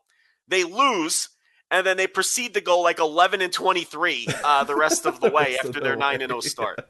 You totally mushed them. They were like, they got like ranked like number 16 in the nation, and people were like, oh, baby, DePaul's back. Let's go. And then I came and, yeah, that was That was the end of that. pretty quickly. Not even the good Buffalo team. Like Nate Oats left for Alabama by then. Like it wasn't even Oates. as No, no, it was like, yeah, it was like a, some old dude. Yeah, I don't even remember who Yeah. it was. Some old ass dude. that just completely ruined them. So, um, no, I will go to a DePaul game, though, this year. I promise I will do that. So, um, watch the, the old blue demons do their work. Okay, let, we got to get to this. New Japan Power Struggle. Uh, let's let's to make this a little bit easier. Let's talk about the top stuff. We don't have to go through the undercard and all this other stuff. What of the undercard did you see? Did anything stand out to you? whole Did- did- okay, did, do you have anything to say about the undercard? Well, Douki and uh, Kanemaru, they beat the Young Lions. That was, you know, it was exactly what you would expect for a match like that. Yeah, four minutes, real quick. I don't have a lot of takes on these Young Lions yet. I watched them on the whole G1. Yeah, I don't know quite yet. Sometimes you see it. I don't know if I quite see it yet with either of these guys, but uh, it's obviously They're very, not very allowed early. to do much yet. That's You're the right. problem. They're they're still in that stage where they just they they're not allowed to have any offense. Um, I mean, they dragged Gedo and Jado into the ring on this show uh, with Tangaloa. So you know that they, you know it was a full show for the first time in a long time, and it was Makabe, Honma, and Tiger Mask. I'll say that Makabe. Man's got a belly on him these days. He You know, does those gotta- sweets. He's been eating a lot of those sweets. A lot of sweets. He's not Halloween's, staying in ring Halloween's a tough time for him. So No, he is not. He's not staying in ring shape. And then uh, the LIJ leftovers: Bushi, Hiromu, and Sanada. Uh, they beat Wato, Taguchi, and Yuji Nagata. And then um, that would not be the end of Yuji Nagata for the evening, though, because he would come back for uh, that King of Pro Wrestling deal. And then we got to the business end of the card. You know, as we predicted, as I think everybody on Earth predicted, um, I was refreshing my bookie feverishly looking for a betting line, but they never put one up. House of Torture, the new NEVER Openweight six man champions, ending what really was a great reign for Goto, Ishii, and Yoshihashi. yeah, I'm kind of sad to see them lose. I mean, it's fine because like we knew it was going to happen, but it's just kind of it's like ah, they, these these guys were good. You know what I mean? It was a fun. It like legitimized these titles a little bit and made it like a team that really enjoyed having the titles. That really did well with them. Like really cared. Really had good matches and stuff. So it, it is a little disappointing, but it's um the good thing about having full shows again is we don't get 40 minute never open weight six man tag team title matches. We get 13 minute never open weight six. I don't think they ever went 40, but they definitely went like 25 at times. Um, what did you think of this amateur wrestling deal between Yano and O-Khan? Um, I didn't mind it. I mean, it's, it's so much better than like the mindless, dumb, like weird comedy stuff that they tend to do with these guys. I kind of like that it was a little bit more of of I don't know. It was it was strange. I I wanted to hate it, but then I ultimately actually kind of think I liked it when it was done. What I, where where did you land on it?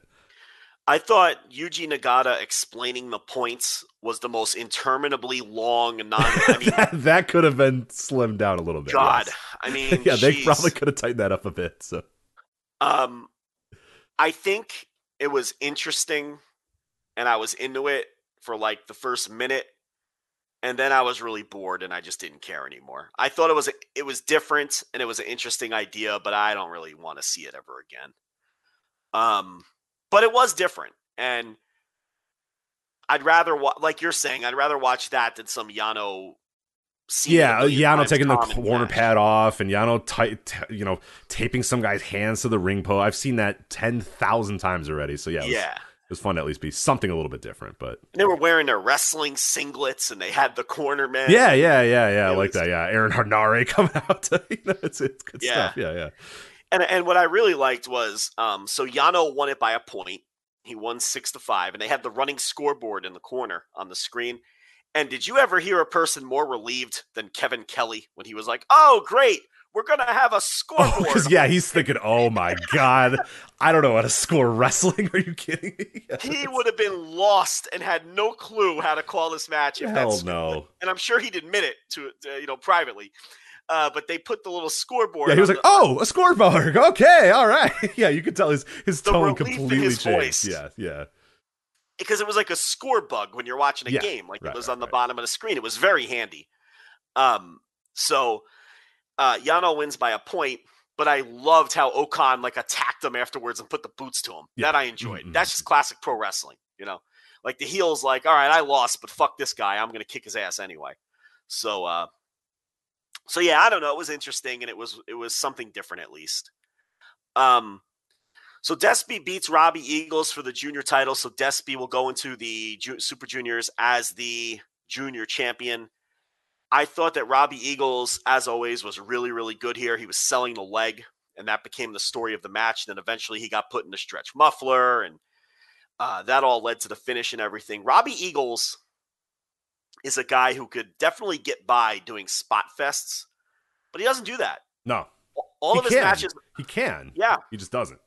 he's good enough to do that. Like he could he could get by just just being a spot fest guy, but his matches always tell a great story and have you know a lot of psychology built into them, and that was no exception here. And obviously, Despy is that kind of wrestler too. So I thought this was really good. I thought it was borderline Notebook. Yeah, I liked it a lot. I was kind of, I, I was a little surprised by the finish. Uh, I did not think Desperado was going to win. I thought they would go with Eagles a little bit longer. Uh, but I don't hate the finish. I, I don't hate Desperado obviously winning the title. Uh, and I thought this was good. Yeah, I thought this was a really, really good match. And and it's one that you know we'll talk about it on the rest of the show. There was a, some matches on the show that just like really died by not having a you know a crowd, not having a crowd that could cheer, all that sort of stuff. And that's been obviously a problem for New Japan for, for two years now. But this is one that this match could happen in front of 10,000 people, 10 fans or whatever. It was just a, a really good in-ring match and it really didn't matter how the crowd reacted. It didn't really matter how, you know, different things uh, were were related to it. But no, I thought it was really, really good stuff. And, and these guys are, are, are great dance partners uh, and, and two of the better guys in New Japan this year uh, in terms of outputs that they've had. And, and, and yeah, Robbie Eagles, I, think I could safely say probably one of the more underrated wrestlers in the world right now. He's so good, and I don't know that that many people really put him in that pantheon or think of him immediately. When you say, "Hey, who are some of the best wrestlers in the world?" or honestly, who are the best juniors in the world? I don't think he would come up uh, immediately, and that's uh, it, it sucks because he absolutely is, and he's He gets tremendous. overlooked, and I, and you're right. I don't think he should. I mean, he's he's very good. Um. All right, so Kenta beats Hiroshi Tanahashi for the U.S. title. So I guess Chase Owens is never getting that title shot. No, After- sorry, bud. Um, so uh, it's just going to be one of those G1 things that people complain. Well, they won't complain in this case because They won't care. likes Yeah, Chase they won't care. But um, I thought this was physical. I thought they worked really hard. Dude, Tanahashi, I'm like, he's getting to that top rope. It, where, where he's up, you know, the, the the the spot where he, you know, Kent is on the table and Tanahashi's on the top rope, and I'm thinking, all right, well, Kenta's gonna get up and toss him off or whatever, and then I'm like, this is going on a little bit longer. Like, is he gonna? He just fucking does a high fly flip from the top rope to a table to the outside. I'm like, bro, what are you doing? Like that is a big time spot for Yeah. Hiroshi Tanahashi on a fucking power struggle, right? This was very physical, very physical for um for a match with you know limited crowd, what 2,200 people there or whatever in that you know 6,000 seat building or Yeah. whatever it is in uh in Osaka. This is the old body maker, right? The old body maker. Uh, yeah, Edion, Edion, the old bodymaker Coliseum, yeah, which I, it'll always be the bodymaker to me. So Yeah, where Dragon Gate run used to, well, they they still run. They run all the time. Um, yeah, I mean, and I think that made up for you know what Kenta lacks now physically, and Tanahashi's losing some of his physical skills too, even though he his output is still uh, very good. I, I didn't think this was a great match or anything, but I thought the physicality made up for it. yeah, to me there was like the collective tissue of the match kind of stunk. Like between them, like doing the really big spots and the really cool stuff.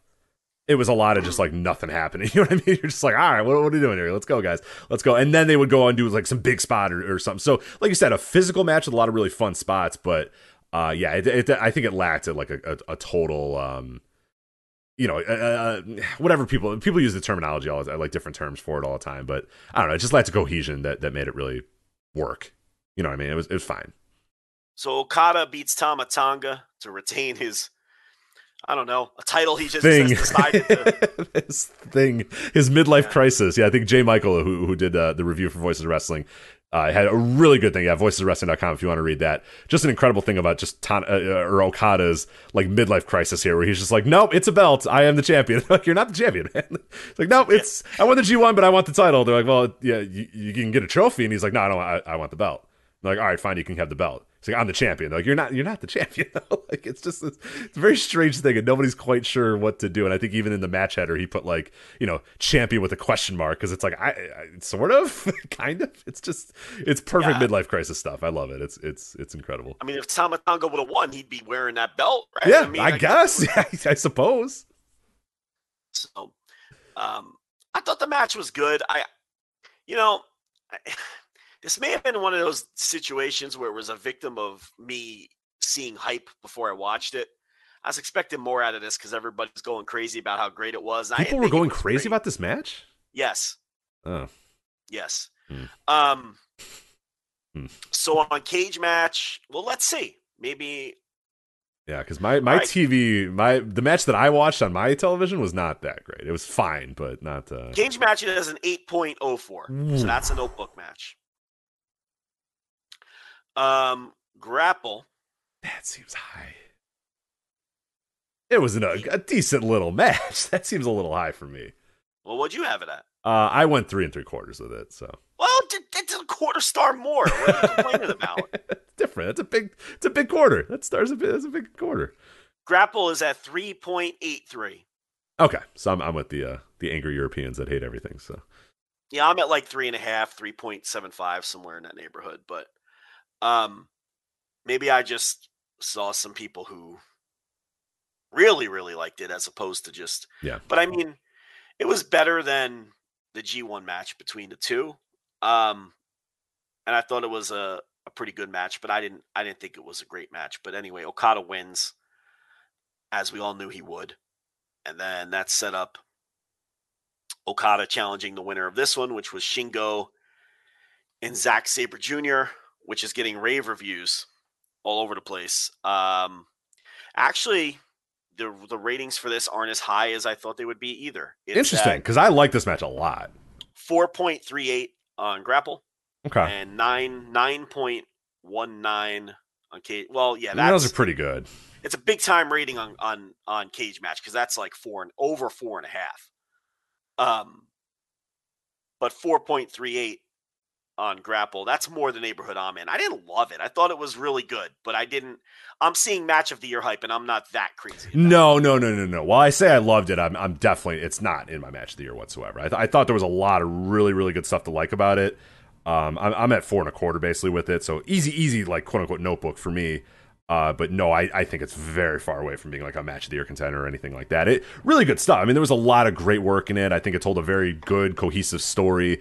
Uh, Zack i- i- has been tremendous, and, and he kind of carried over what I thought was a really good G1 uh, into this match. Shingo is Shingo. He's he's awesome, and these two guys have great chemistry in this match. And There was a lot of really really fun spots and a lot of really cool kickouts and stuff. It's just there's a certain to me right now. There's a certain ceiling on any New Japan match that like maybe for some people it's not a barrier, but to me it's just like I don't know. Without without a crowd really truly making noise, it's really hard for me to invest that much in these matches or invest that much in kickouts or invest that much in kind of the story of the match. I mean, in a vacuum, it was very very good, but but it, I I think it just it, yeah it, it nowhere near match of the year contender for me, but still still a match that I would definitely go and check out. Like if you haven't watched the show yet, I would say you should definitely watch it. But I I, I think I actually preferred their G1 match a little bit more than this one. Hmm. Yeah, I'd have to think about that. Um, I think they're they're similar. This one, this one was really. I like the pace. I mean, this was a half hour match that flew by. It did fly by when they made the that. 30 minute call. I could not believe it had already been 30 minutes. yeah, yeah. It went a shade over a half hour, and it it it definitely was the kind of match that didn't drag for those thirty minutes. It it flew by. Um, and Shingo was great as usual, and and Sabre. This was more a Sabre style match than a Shingo style match, so he was obviously uh, very good as well.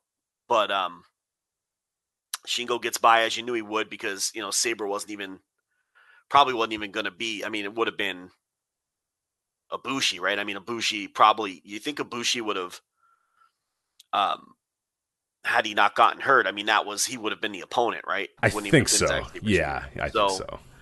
Um, so I mean, you know, he it, it delivered from that aspect. Um, I'm like I'm with you. There's still I'm not as down on New Japan as you are, but um, it still doesn't feel like I just can't New get Japan invested right in now. it. Yeah, it's just hard It's to really get hard. like. All right, let's go. Let's. I, I just don't. Yeah, and I, it's not just the crowds either. I think there's also, and we'll, we'll talk about it as we obviously get closer to Wrestle Kingdom and the preview of that.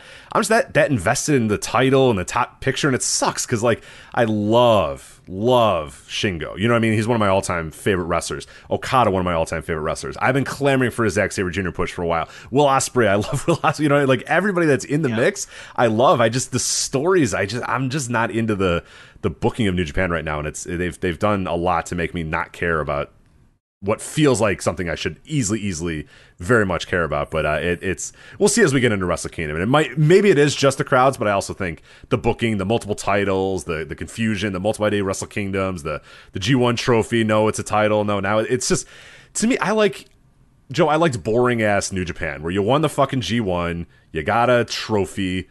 And then you faced the champion at Wrestle Kingdom, and then whoever won the title then was the champion. You know what I mean? Like that's I kind of just like that. Yeah, between the 19 guys having claims for the title again, which seems like they're just going to do that every year, and then it doesn't look like crowds are going to be back in time for Wrestle Kingdom. I really think I'm going to struggle with those shows. Um, yeah, I mean, hopefully they'll get more of the crew back in, you know, Jay White and Will Ospreay and all those guys, and that'll help. But um, yeah, I just, I just. I'm still patiently waiting around for it to be real New Japan again. Yeah. And I, I think when it is, it's going to be great. I mean, that's been my opinion all along. I think when they get do get the crowds back and the crew back, this this roster's as loaded as anybody's. Yeah. You know? So that's what I'm waiting for. And I, I just don't think Wrestle Kingdom it's gonna it's gonna happen in time. And the bigger these buildings with the with the it's the worse it is. Mhm, Like it's mhm. just oh god. The it's echo, just uh, that echo, yeah. yeah. The clap, the echo, the sound of a clap echoing into a rooftop is just. Oh, Robbie Eagles trying to clap the crowd. and they, I know. they they can't go along with him, and it's just yeah. Oh man, but hey, we got tournaments now. Yeah, best of the Super Juniors and the World Tag League. There's a fantastic preview of the best of the Super Juniors uh, up at voicesofwrestling.com. Andrew Rich, host of uh, Music of the Mat, uh, published that. Really, really good stuff. If, so if you're looking to get into the best of the Super Juniors, voicesofwrestling.com, check out that preview. Uh, starts on November 13th. Yep, this weekend already, Joe. Best of the Super Juniors. Uh, it is 12 participants in one block. Uh, last year they did 10 participants in one block, and in prior years they had obviously done blocks. Uh, this time, one block, 12 person round robin. Here we have El Desperado, Hiromu Takahashi, Taiji Ishimori, Sho, Yo, Bushi, Master Wato, Robbie Eagles, Ryusuke Taguchi, Douki, El Phantasmo, and Yoshinobu Kanemaru are your best of the Super Juniors. I mean, that's pretty much the list you thought it was going to be. I don't think anyone's a real surprise there, and I think the winner is. I mean, it's there's there can't be any more of a mortal lock to win this tournament than than Hiromu, right? Yeah. Like, why even have the tournament? Just just give it to Hiromu. I mean, there- there's some fun matches in there, but yeah, it's like there's no interest whatsoever in who's going to win this. It's so clearly going to be Hiromu without any any doubt whatsoever. One block. So they're not even splitting it into two blocks. So you get everybody will have 11 matches. Um, so 22 for the max points. You figure Hiromu will have like, you know, between 18 and 20 or something like that. And, uh, and win the whole thing. You know, I mean, it's not the most exciting field, but they had to use all the native guys. Uh, You know, they couldn't bring anybody in, and It's fine. Yeah, all things considered, it's it's it's it's not bad. I mean, Desperado will, will go in there and have great matches. Hiromu will go in there and have great matches. Ishimori is always kind of a you never know with him. Sometimes yes, Eagles. yeah. Eagles will have tremendous matches. Uh, the Sho and Yo stuff will be fun. Obviously, when they face each other. Um, Bushi is fine in some times. And Taguchi always goes out there and, and, and I don't know if he still can do that. Uh, but there used to be many, many years where he would go out there and just bust his ass during Best of the Super Juniors. I don't know if that's one of those. I don't know if he's doing it these times, but uh, uh, having Phantasmo in there does help a little bit too. I mean, he, he definitely like I know he's not everyone's uh, bag, but he's you know I, I do enjoy uh, the the the Phantasmo experience uh, for right now. But I, I think yeah, it's a solid enough tournament. I, I don't think I'm going to be watching every single match from it, but uh, there will certainly be matches that I'll definitely check out. Yeah, I wonder if Sho is going to cheat the whole way. Hmm. You know, so you keep an eye on that. Yeah, Um, probably right. Yeah, I mean, probably, yeah. And then we have World Tag League. That is a 12 team round robin format this year. Uh, so, again, one block, 12 teams, round robin. Starts on November 14th, concludes on December 15th. So, they're going to be doing the staggered thing where the 13th is going to be the best of Super Juniors, the 14th World Tag League. So, anytime they're doing shows, it'll be one, you know, one, one, one, one. So, uh, leading to the December 15th when I think they both culminate.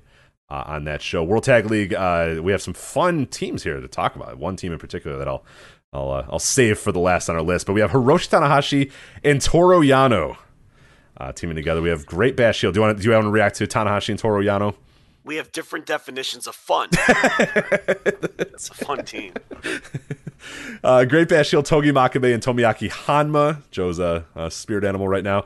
Uh, Hiroshi Tenzan, Satoshi Kojima, Tenkoji, Yuji Nagata. got two teams that are actual teams. yes, Uh, pretty much.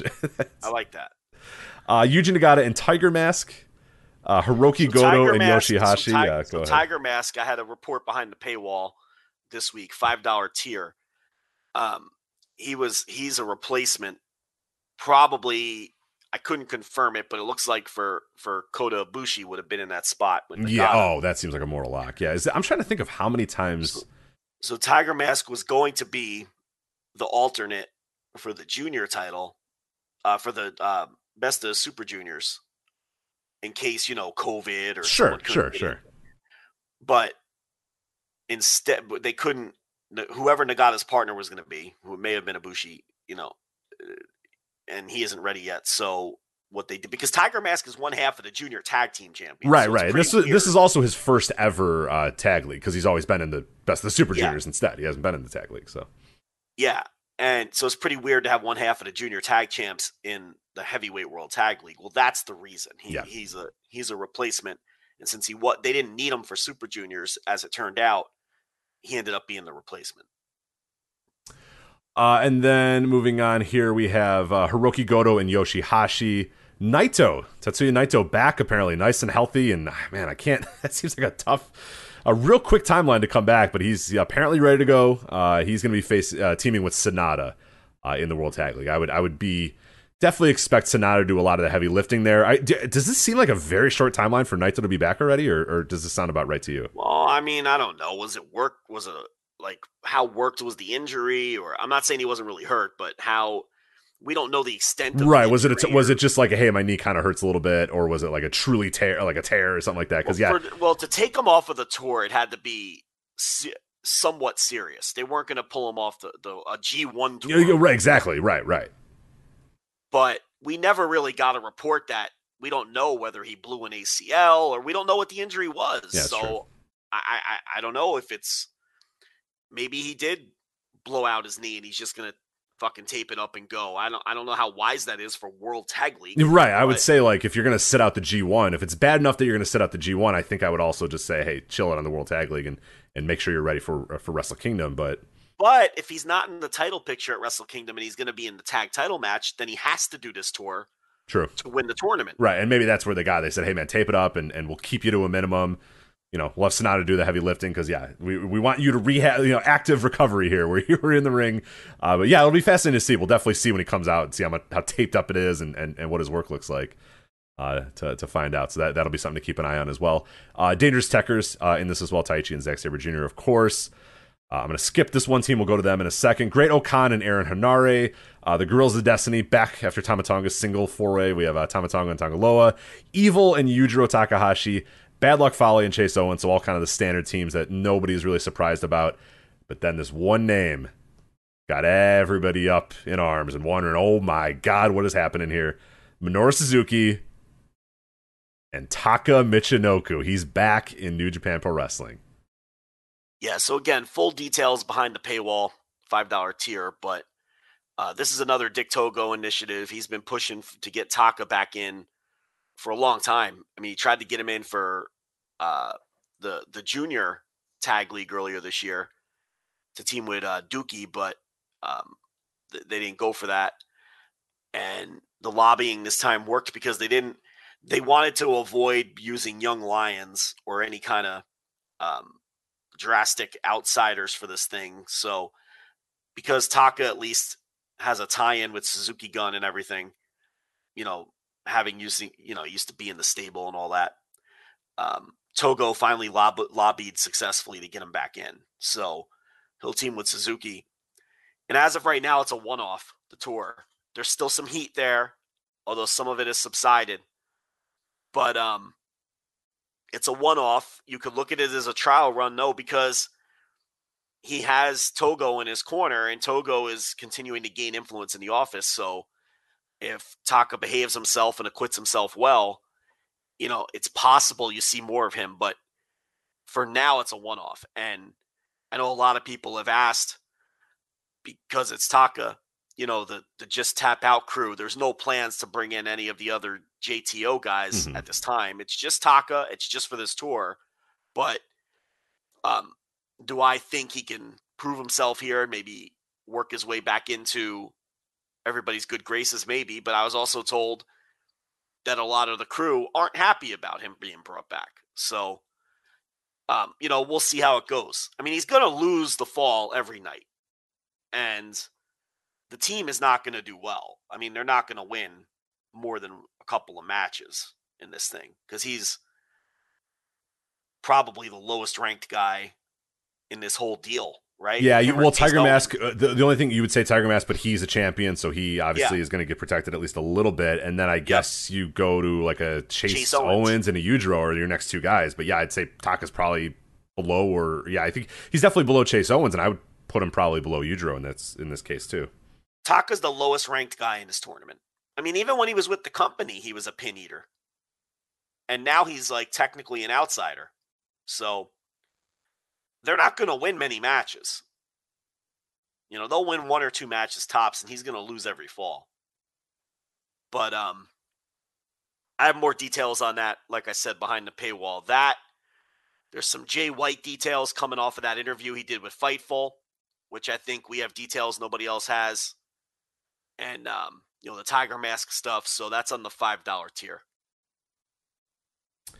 Uh, so that is the World Tag League. Like we said, 12, round, uh, 12 team round robin, just one block, starts uh, this weekend, uh, concludes on the 15th. So both those tournaments going on back to back. Uh, and then we'll do our final topic here, and then we'll get out of here, let Joe uh, rest that voice for this weekend so he's all good for full gear.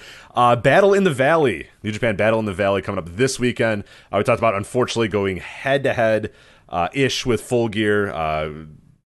you know, it, it's it's unfortunate that it kind of happened that way, but it's fine. You know, the people that are going live for for Battle in the Valley, uh, the tickets are still. I think they did okay ticket wise, right? They ended up. Uh, I, I, forget where they were on the last. I haven't seen what WrestleTix said. I they, see conflicting reports. WrestleTickets is saying like fourteen or fifteen hundred. Okay. And then there's another source saying nineteen hundred. That's a big difference. Um, yeah, I wonder which. It's a big difference, yeah. and I and I and I don't know where the difference lies, but I'm gonna go with wrestle tickets because they seem to be very accurate. They've been solid as fuck, yeah, so far with these sorts of things. So we're gonna say they're at about fifteen hundred as we speak. Yeah, this is so. This is seven hours ago. They said uh tickets, yeah, 1400, 1402 tickets. Uh, supply estimated setup capacity two thousand, so only sixty nine percent. Yeah, so only 69% of those uh, uh, picked up. So we'll see if there's a walk up or if that's probably going to be it. And and yeah, running head to head with full gear, running at the same time as full gear is probably not going to help that much at all. So there might be a couple hundred walk up and a, and a you know a couple dozen more, um, you know, in the next two days. They'll probably be around 15 or 1600 which is a which that's is a good little number. Yeah, good little number. Yeah, I like you said, optics are very interesting here. Where you know they, come in here and they they you know they sell six hundred tickets and people are like, I don't know, things aren't going good. It's like that's not bad. Like how, how many indies would kill to sell sixteen thousand tickets in San Jose? You know. 16 well 1600 or 1600 sorry sorry not 16000 that'd be big any, i think anybody would like to sell 16000 60000 would be big that's a big story now yeah um yeah so and and you know for people who don't know, I mean, it wasn't originally head to head with Full Gear, and they would have had Mox on the show. Well, I guess at the end of the day, nobody would have had Mox, but you get the idea. Right. They, you know, AEW ended up changing the date and everything, and and then pulling the people they needed for the pay per view. And then you have people who don't want to buy tickets because they want to stay home and watch the pay per view because it's head to head. So, you know, through no fault of their own, New Japan really got screwed here. Okay, so they bring Okada in, and they're going to put Okada on the show. And with as many times as Okada was mentioned on Dynamite the other night, you know he's showing up in AEW at some point. It obviously can't be at full gear because he needs to be in San Jose. But they wouldn't have mentioned Okada, you know, 478 on Dynamite if he's not showing up. Yeah, in every tweet leading up to it, every single second on Dynamite, Okada, Okada, chaos, Okada, chaos, Okada, to, to the point where Tony Schiavone, I'm like, Tony, you don't, like, Tony was saying it every single time that he could. I'm like, Tony, how much do you know about Okada? Shut up. So it's clearly on some sheet that said, mention Kazuchika Okada as many times as possible. So, So it's going to hurt their pay per view buys because people are going to choose AEW.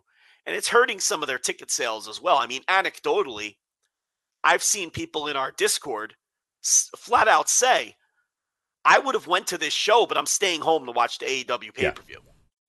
So, you know, and they're still going to draw, you know, 15, 1600 people minimum, you know, depending. I'm sure they'll sell a hundred, couple hundred tickets between now and, and bell time.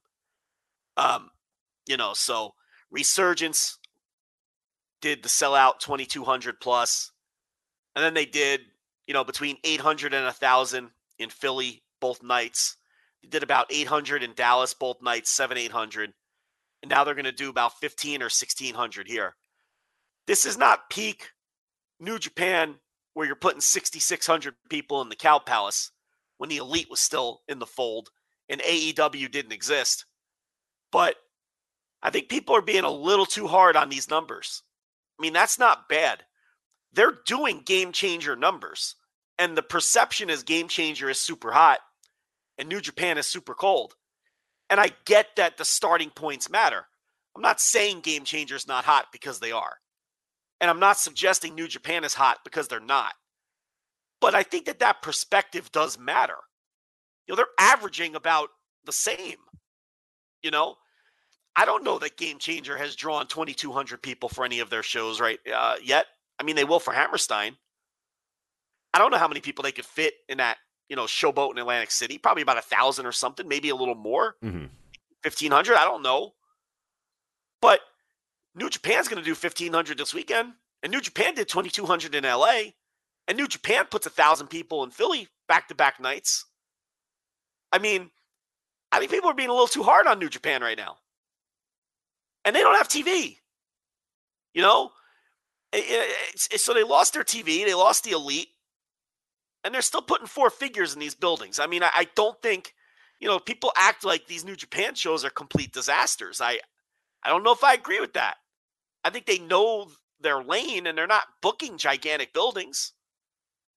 And, you know, they've had a sellout here or there. I mean, LA sold out. You know, I- they're doing okay. They're doing fine. I mean, this show is going to have a very healthy gate.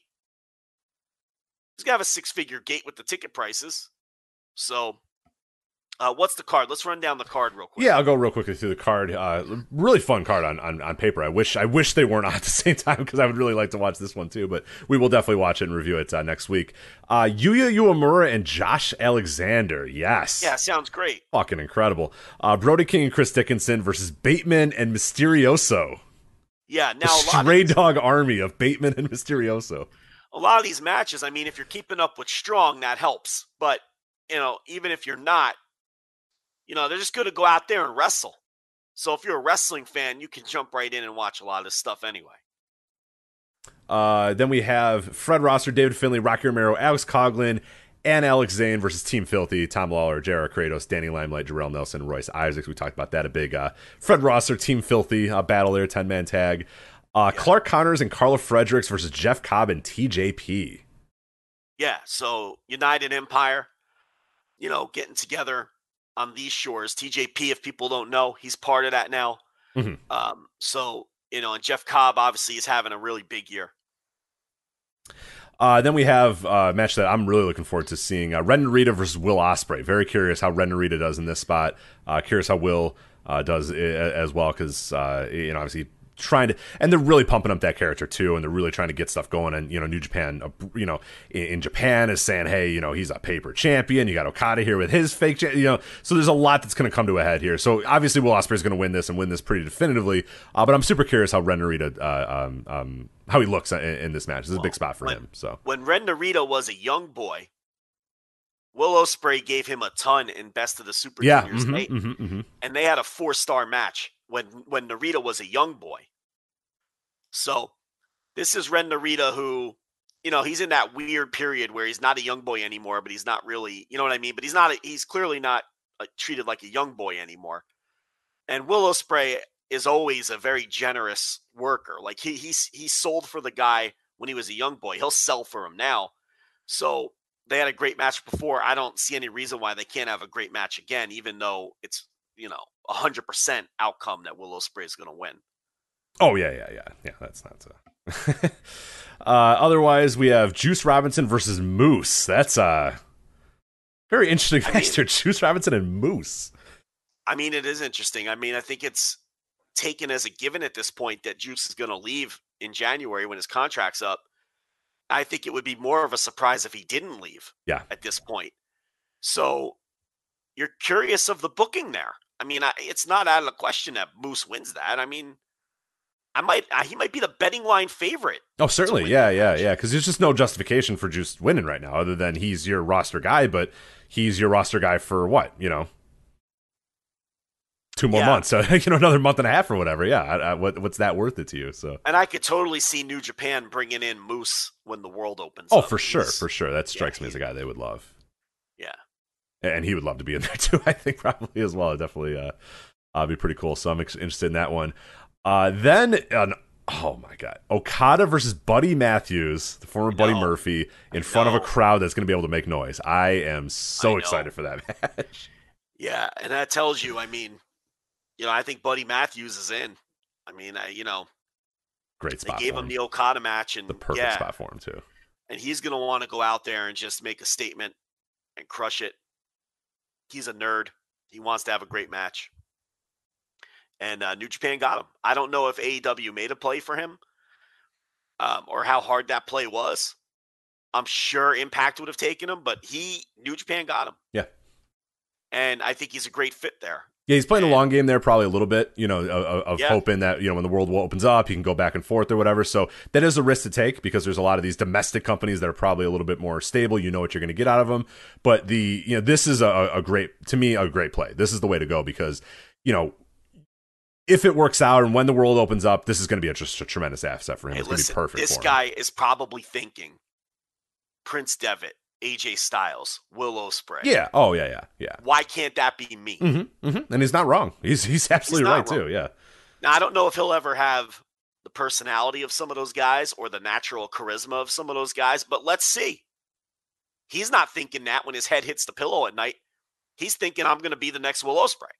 I'm going to be the next AJ Styles. And I'm going to become a global superstar. And New Japan's going to do for me what it's done for these guys. Yeah. So, and he's going to be motivated. And this is really his coming out party. He hasn't worked a ton of matches. I, I, I heard a rumor his price is real high. Now, I don't know how true that is or whatever, but maybe he's one of these guys that's like, look, I I'm going to New Japan, and that's where I'm going, and I'm not getting out of bed unless it's for you know what I mean. He could be one of those kind of. Sure, I, I yeah. don't know, but I love the idea of this dude in New Japan because I I think the way he works, it's big match buddy. Oh, big I match mean- buddy. He's got a great body too. Like you know, Tanahashi's gonna lay his eyes on this guy and go, "Whoa, here we go." You know, like he's just perfect for that company. Yeah, he just he get he's way too serious. You know what I mean? He's an overly Oh, yeah. serious big match guy. He can go spam. I mean, yeah, it's perfect. The aesthetic is good. Yeah, And people who don't know because they weren't watching those B shows in those days, I mean, he picked up the name Big Match Buddy because he'd go out there on 205 Live or whatever the fuck every week and just crush it. I mean, it, matches that nobody was paying attention to, but me and like five other people. But eh, trust me, this guy can go. I, you know, if Okada is in the mood, I mean, this might sound crazy. This has a match of the year Oh, ceiling. for sure. Yeah, especially in front of a crowd. And if Okada goes out there saying, hey, man, like, and it seems like, I mean, there, there seems to be a decent amount of hype around him. I mean, he's the one that called him out or whatever. But yeah, if Okada's feeling it and he wants to go out there, we know Big Match Buddy's going to be down to do it. And if Okada says, yeah, man, let's go and let's fucking blow the doors off, let's do it. I mean, yeah, you're, you're, I'm, I, this is one of my most anticipated matches of the entire weekend. you know what I mean? Like, it just, I cannot wait to see what happens in this one. Uh, and then also, oh, also, so- sorry, also, if also if they already have plans for the guy, like if he's going to be in chaos or something, then Okada's going to want him to look good yeah, oh yeah, yeah, for- certainly. because we don't know what's coming after. Like, you know what I mean? Like, so yeah, this is such an interesting match, and it's one that yeah, I'm super excited for it. Yeah, I, I can't wait. Uh, and then the main event uh, for Battle in the Valley, uh, NEVER Openweight title. Jay White defending against Tomohiro Ishii. Uh, if Ishii loses, he can never challenge for the NEVER Openweight championship again. So what do you what do you make of this match? Do you think Tomohiro Ishii does it in front of the San Jose faithful, or uh, does uh, Jay White move on? Well, if Jay White loses the title, there's going to be a lot of speculation. Yeah, But uh huh. we have a big report behind the paywall, five dollar tier, um, and then at least read what what I have reported, and then draw your own conclusions. But I happen to think Jay White is completely full of shit and is a worker's worker. I don't trust a word out of Jay White's mouth. From the time Jay White quote tweeted Dave Meltzer with that baseball cap and got real cute with Dave Meltzer, I immediately thought he was full of shit. And nothing that I have heard from anyone in that locker room or elsewhere has has led me to change my mind. He's a worker. He's always working. Um, I I I personally believe he was under a seven year contract. I don't know when it's up. Um, but and I don't think a word he says publicly can be taken at face value. And there's nothing wrong with that. He's a worker. Um, but if he loses this title to Ishii, it's going to spark a lot of conversation again. But I think he'll win. I think he'll return to Japan for Wrestle Kingdom and all that. Um, but I would strongly advise reading that paywall report, five dollar tier, and then uh, and then watch the show this weekend. Uh, real quickly, Andrew Rich uh, in the chat room uh, brings up a very good point that Moose is the Impact World Champion, which I kind of forgot about. So Yeah, he's the he's he's the he's the favorite. yeah, I would say that that yeah, that makes it a, a pretty much immortal lock unless you really truly want to piss Impact off. So No, and I think a lot of people are probably going into that show thinking that that's a juice win. But I, I, I you know, Moose is the clear favorite in that match for all of these reasons. and there and there's a long game with with with Moose. Yeah, you like you said, Juice is probably done. Moose, you can maybe convince him, hey buddy, you know what I mean, or you make a relationship with Impact and you say, hey, can we use Moose on X amount of shows, and and Impact should hopefully say, yeah, whatever, that's fine as long you know protect him, don't put him in, you know, the, yada yada yada. But sure, go ahead, you can use him every so often if you want, and that, that would be I think beneficial for everybody because I think he'd fit like a glove. In, in, in domestic uh, or New Japan Strong in America, and then also in, in, in Japan as well. So, um, there you go. Yeah, but I'm with you on White probably winning this match. I think that probably works a little bit better. But I'd be fascinated if Tomohiro Ishii's holding that title. It would definitely uh, definitely cause a lot of speculation and uh, some interesting discussions. So uh, that is Battle in the Valley, and that is it for us here on the flagship. So Joe, rest that voice up. We'll be back Saturday night for AEW Full Gear. We're going live immediately following the show. Uh, so make sure you're on that ten dollar tier as soon as Yeah. possible. Like we said, don't miss a second of the show because we go live maybe five or ten minutes after. We don't want to wait for all you to upgrade and refresh and figure everything out. Upgrade now, patreon.com slash voices of wrestling or uh, uh, voicesofwrestling.com slash patreon. Then you'll be good to go uh, for the $10 tier. Instant reaction live immediately following uh, AEW Full Gear. We will review each and every match, give our ratings, give our thoughts, give our reactions. Like we said, one of our more popular shows every single time we do it. A ton of activity in the chat room. It's just a party. It's a it's a party on a Saturday night here for sure. So um, you are uh it'll be fun. It'll be a fun little ride to to jump in on. So $10 tier patreon.com slash voices of wrestling. Instant reaction live. Plenty of other stuff at patreon as well if you want to jump in. Uh, uh tony khan's uh, media call we did that. We have a, a copy of that. Uh, i released a new episode of the yes movement. I released a new episode of cm punk best in the world. There's last week's intelligentsia. There's this week's thursday tv reviews. There is a lot of stuff up there at patreon.com slash voice wrestling. So you will get your money's worth for sure. But again instant reaction live immediately following full gear on Saturday. So, Joe, rest up that voice, and uh, I'll talk to you on Saturday. yeah. There we go. So, for Joe Lanza, I'm Rich Kraetsch. Talk to you next time on the Flash.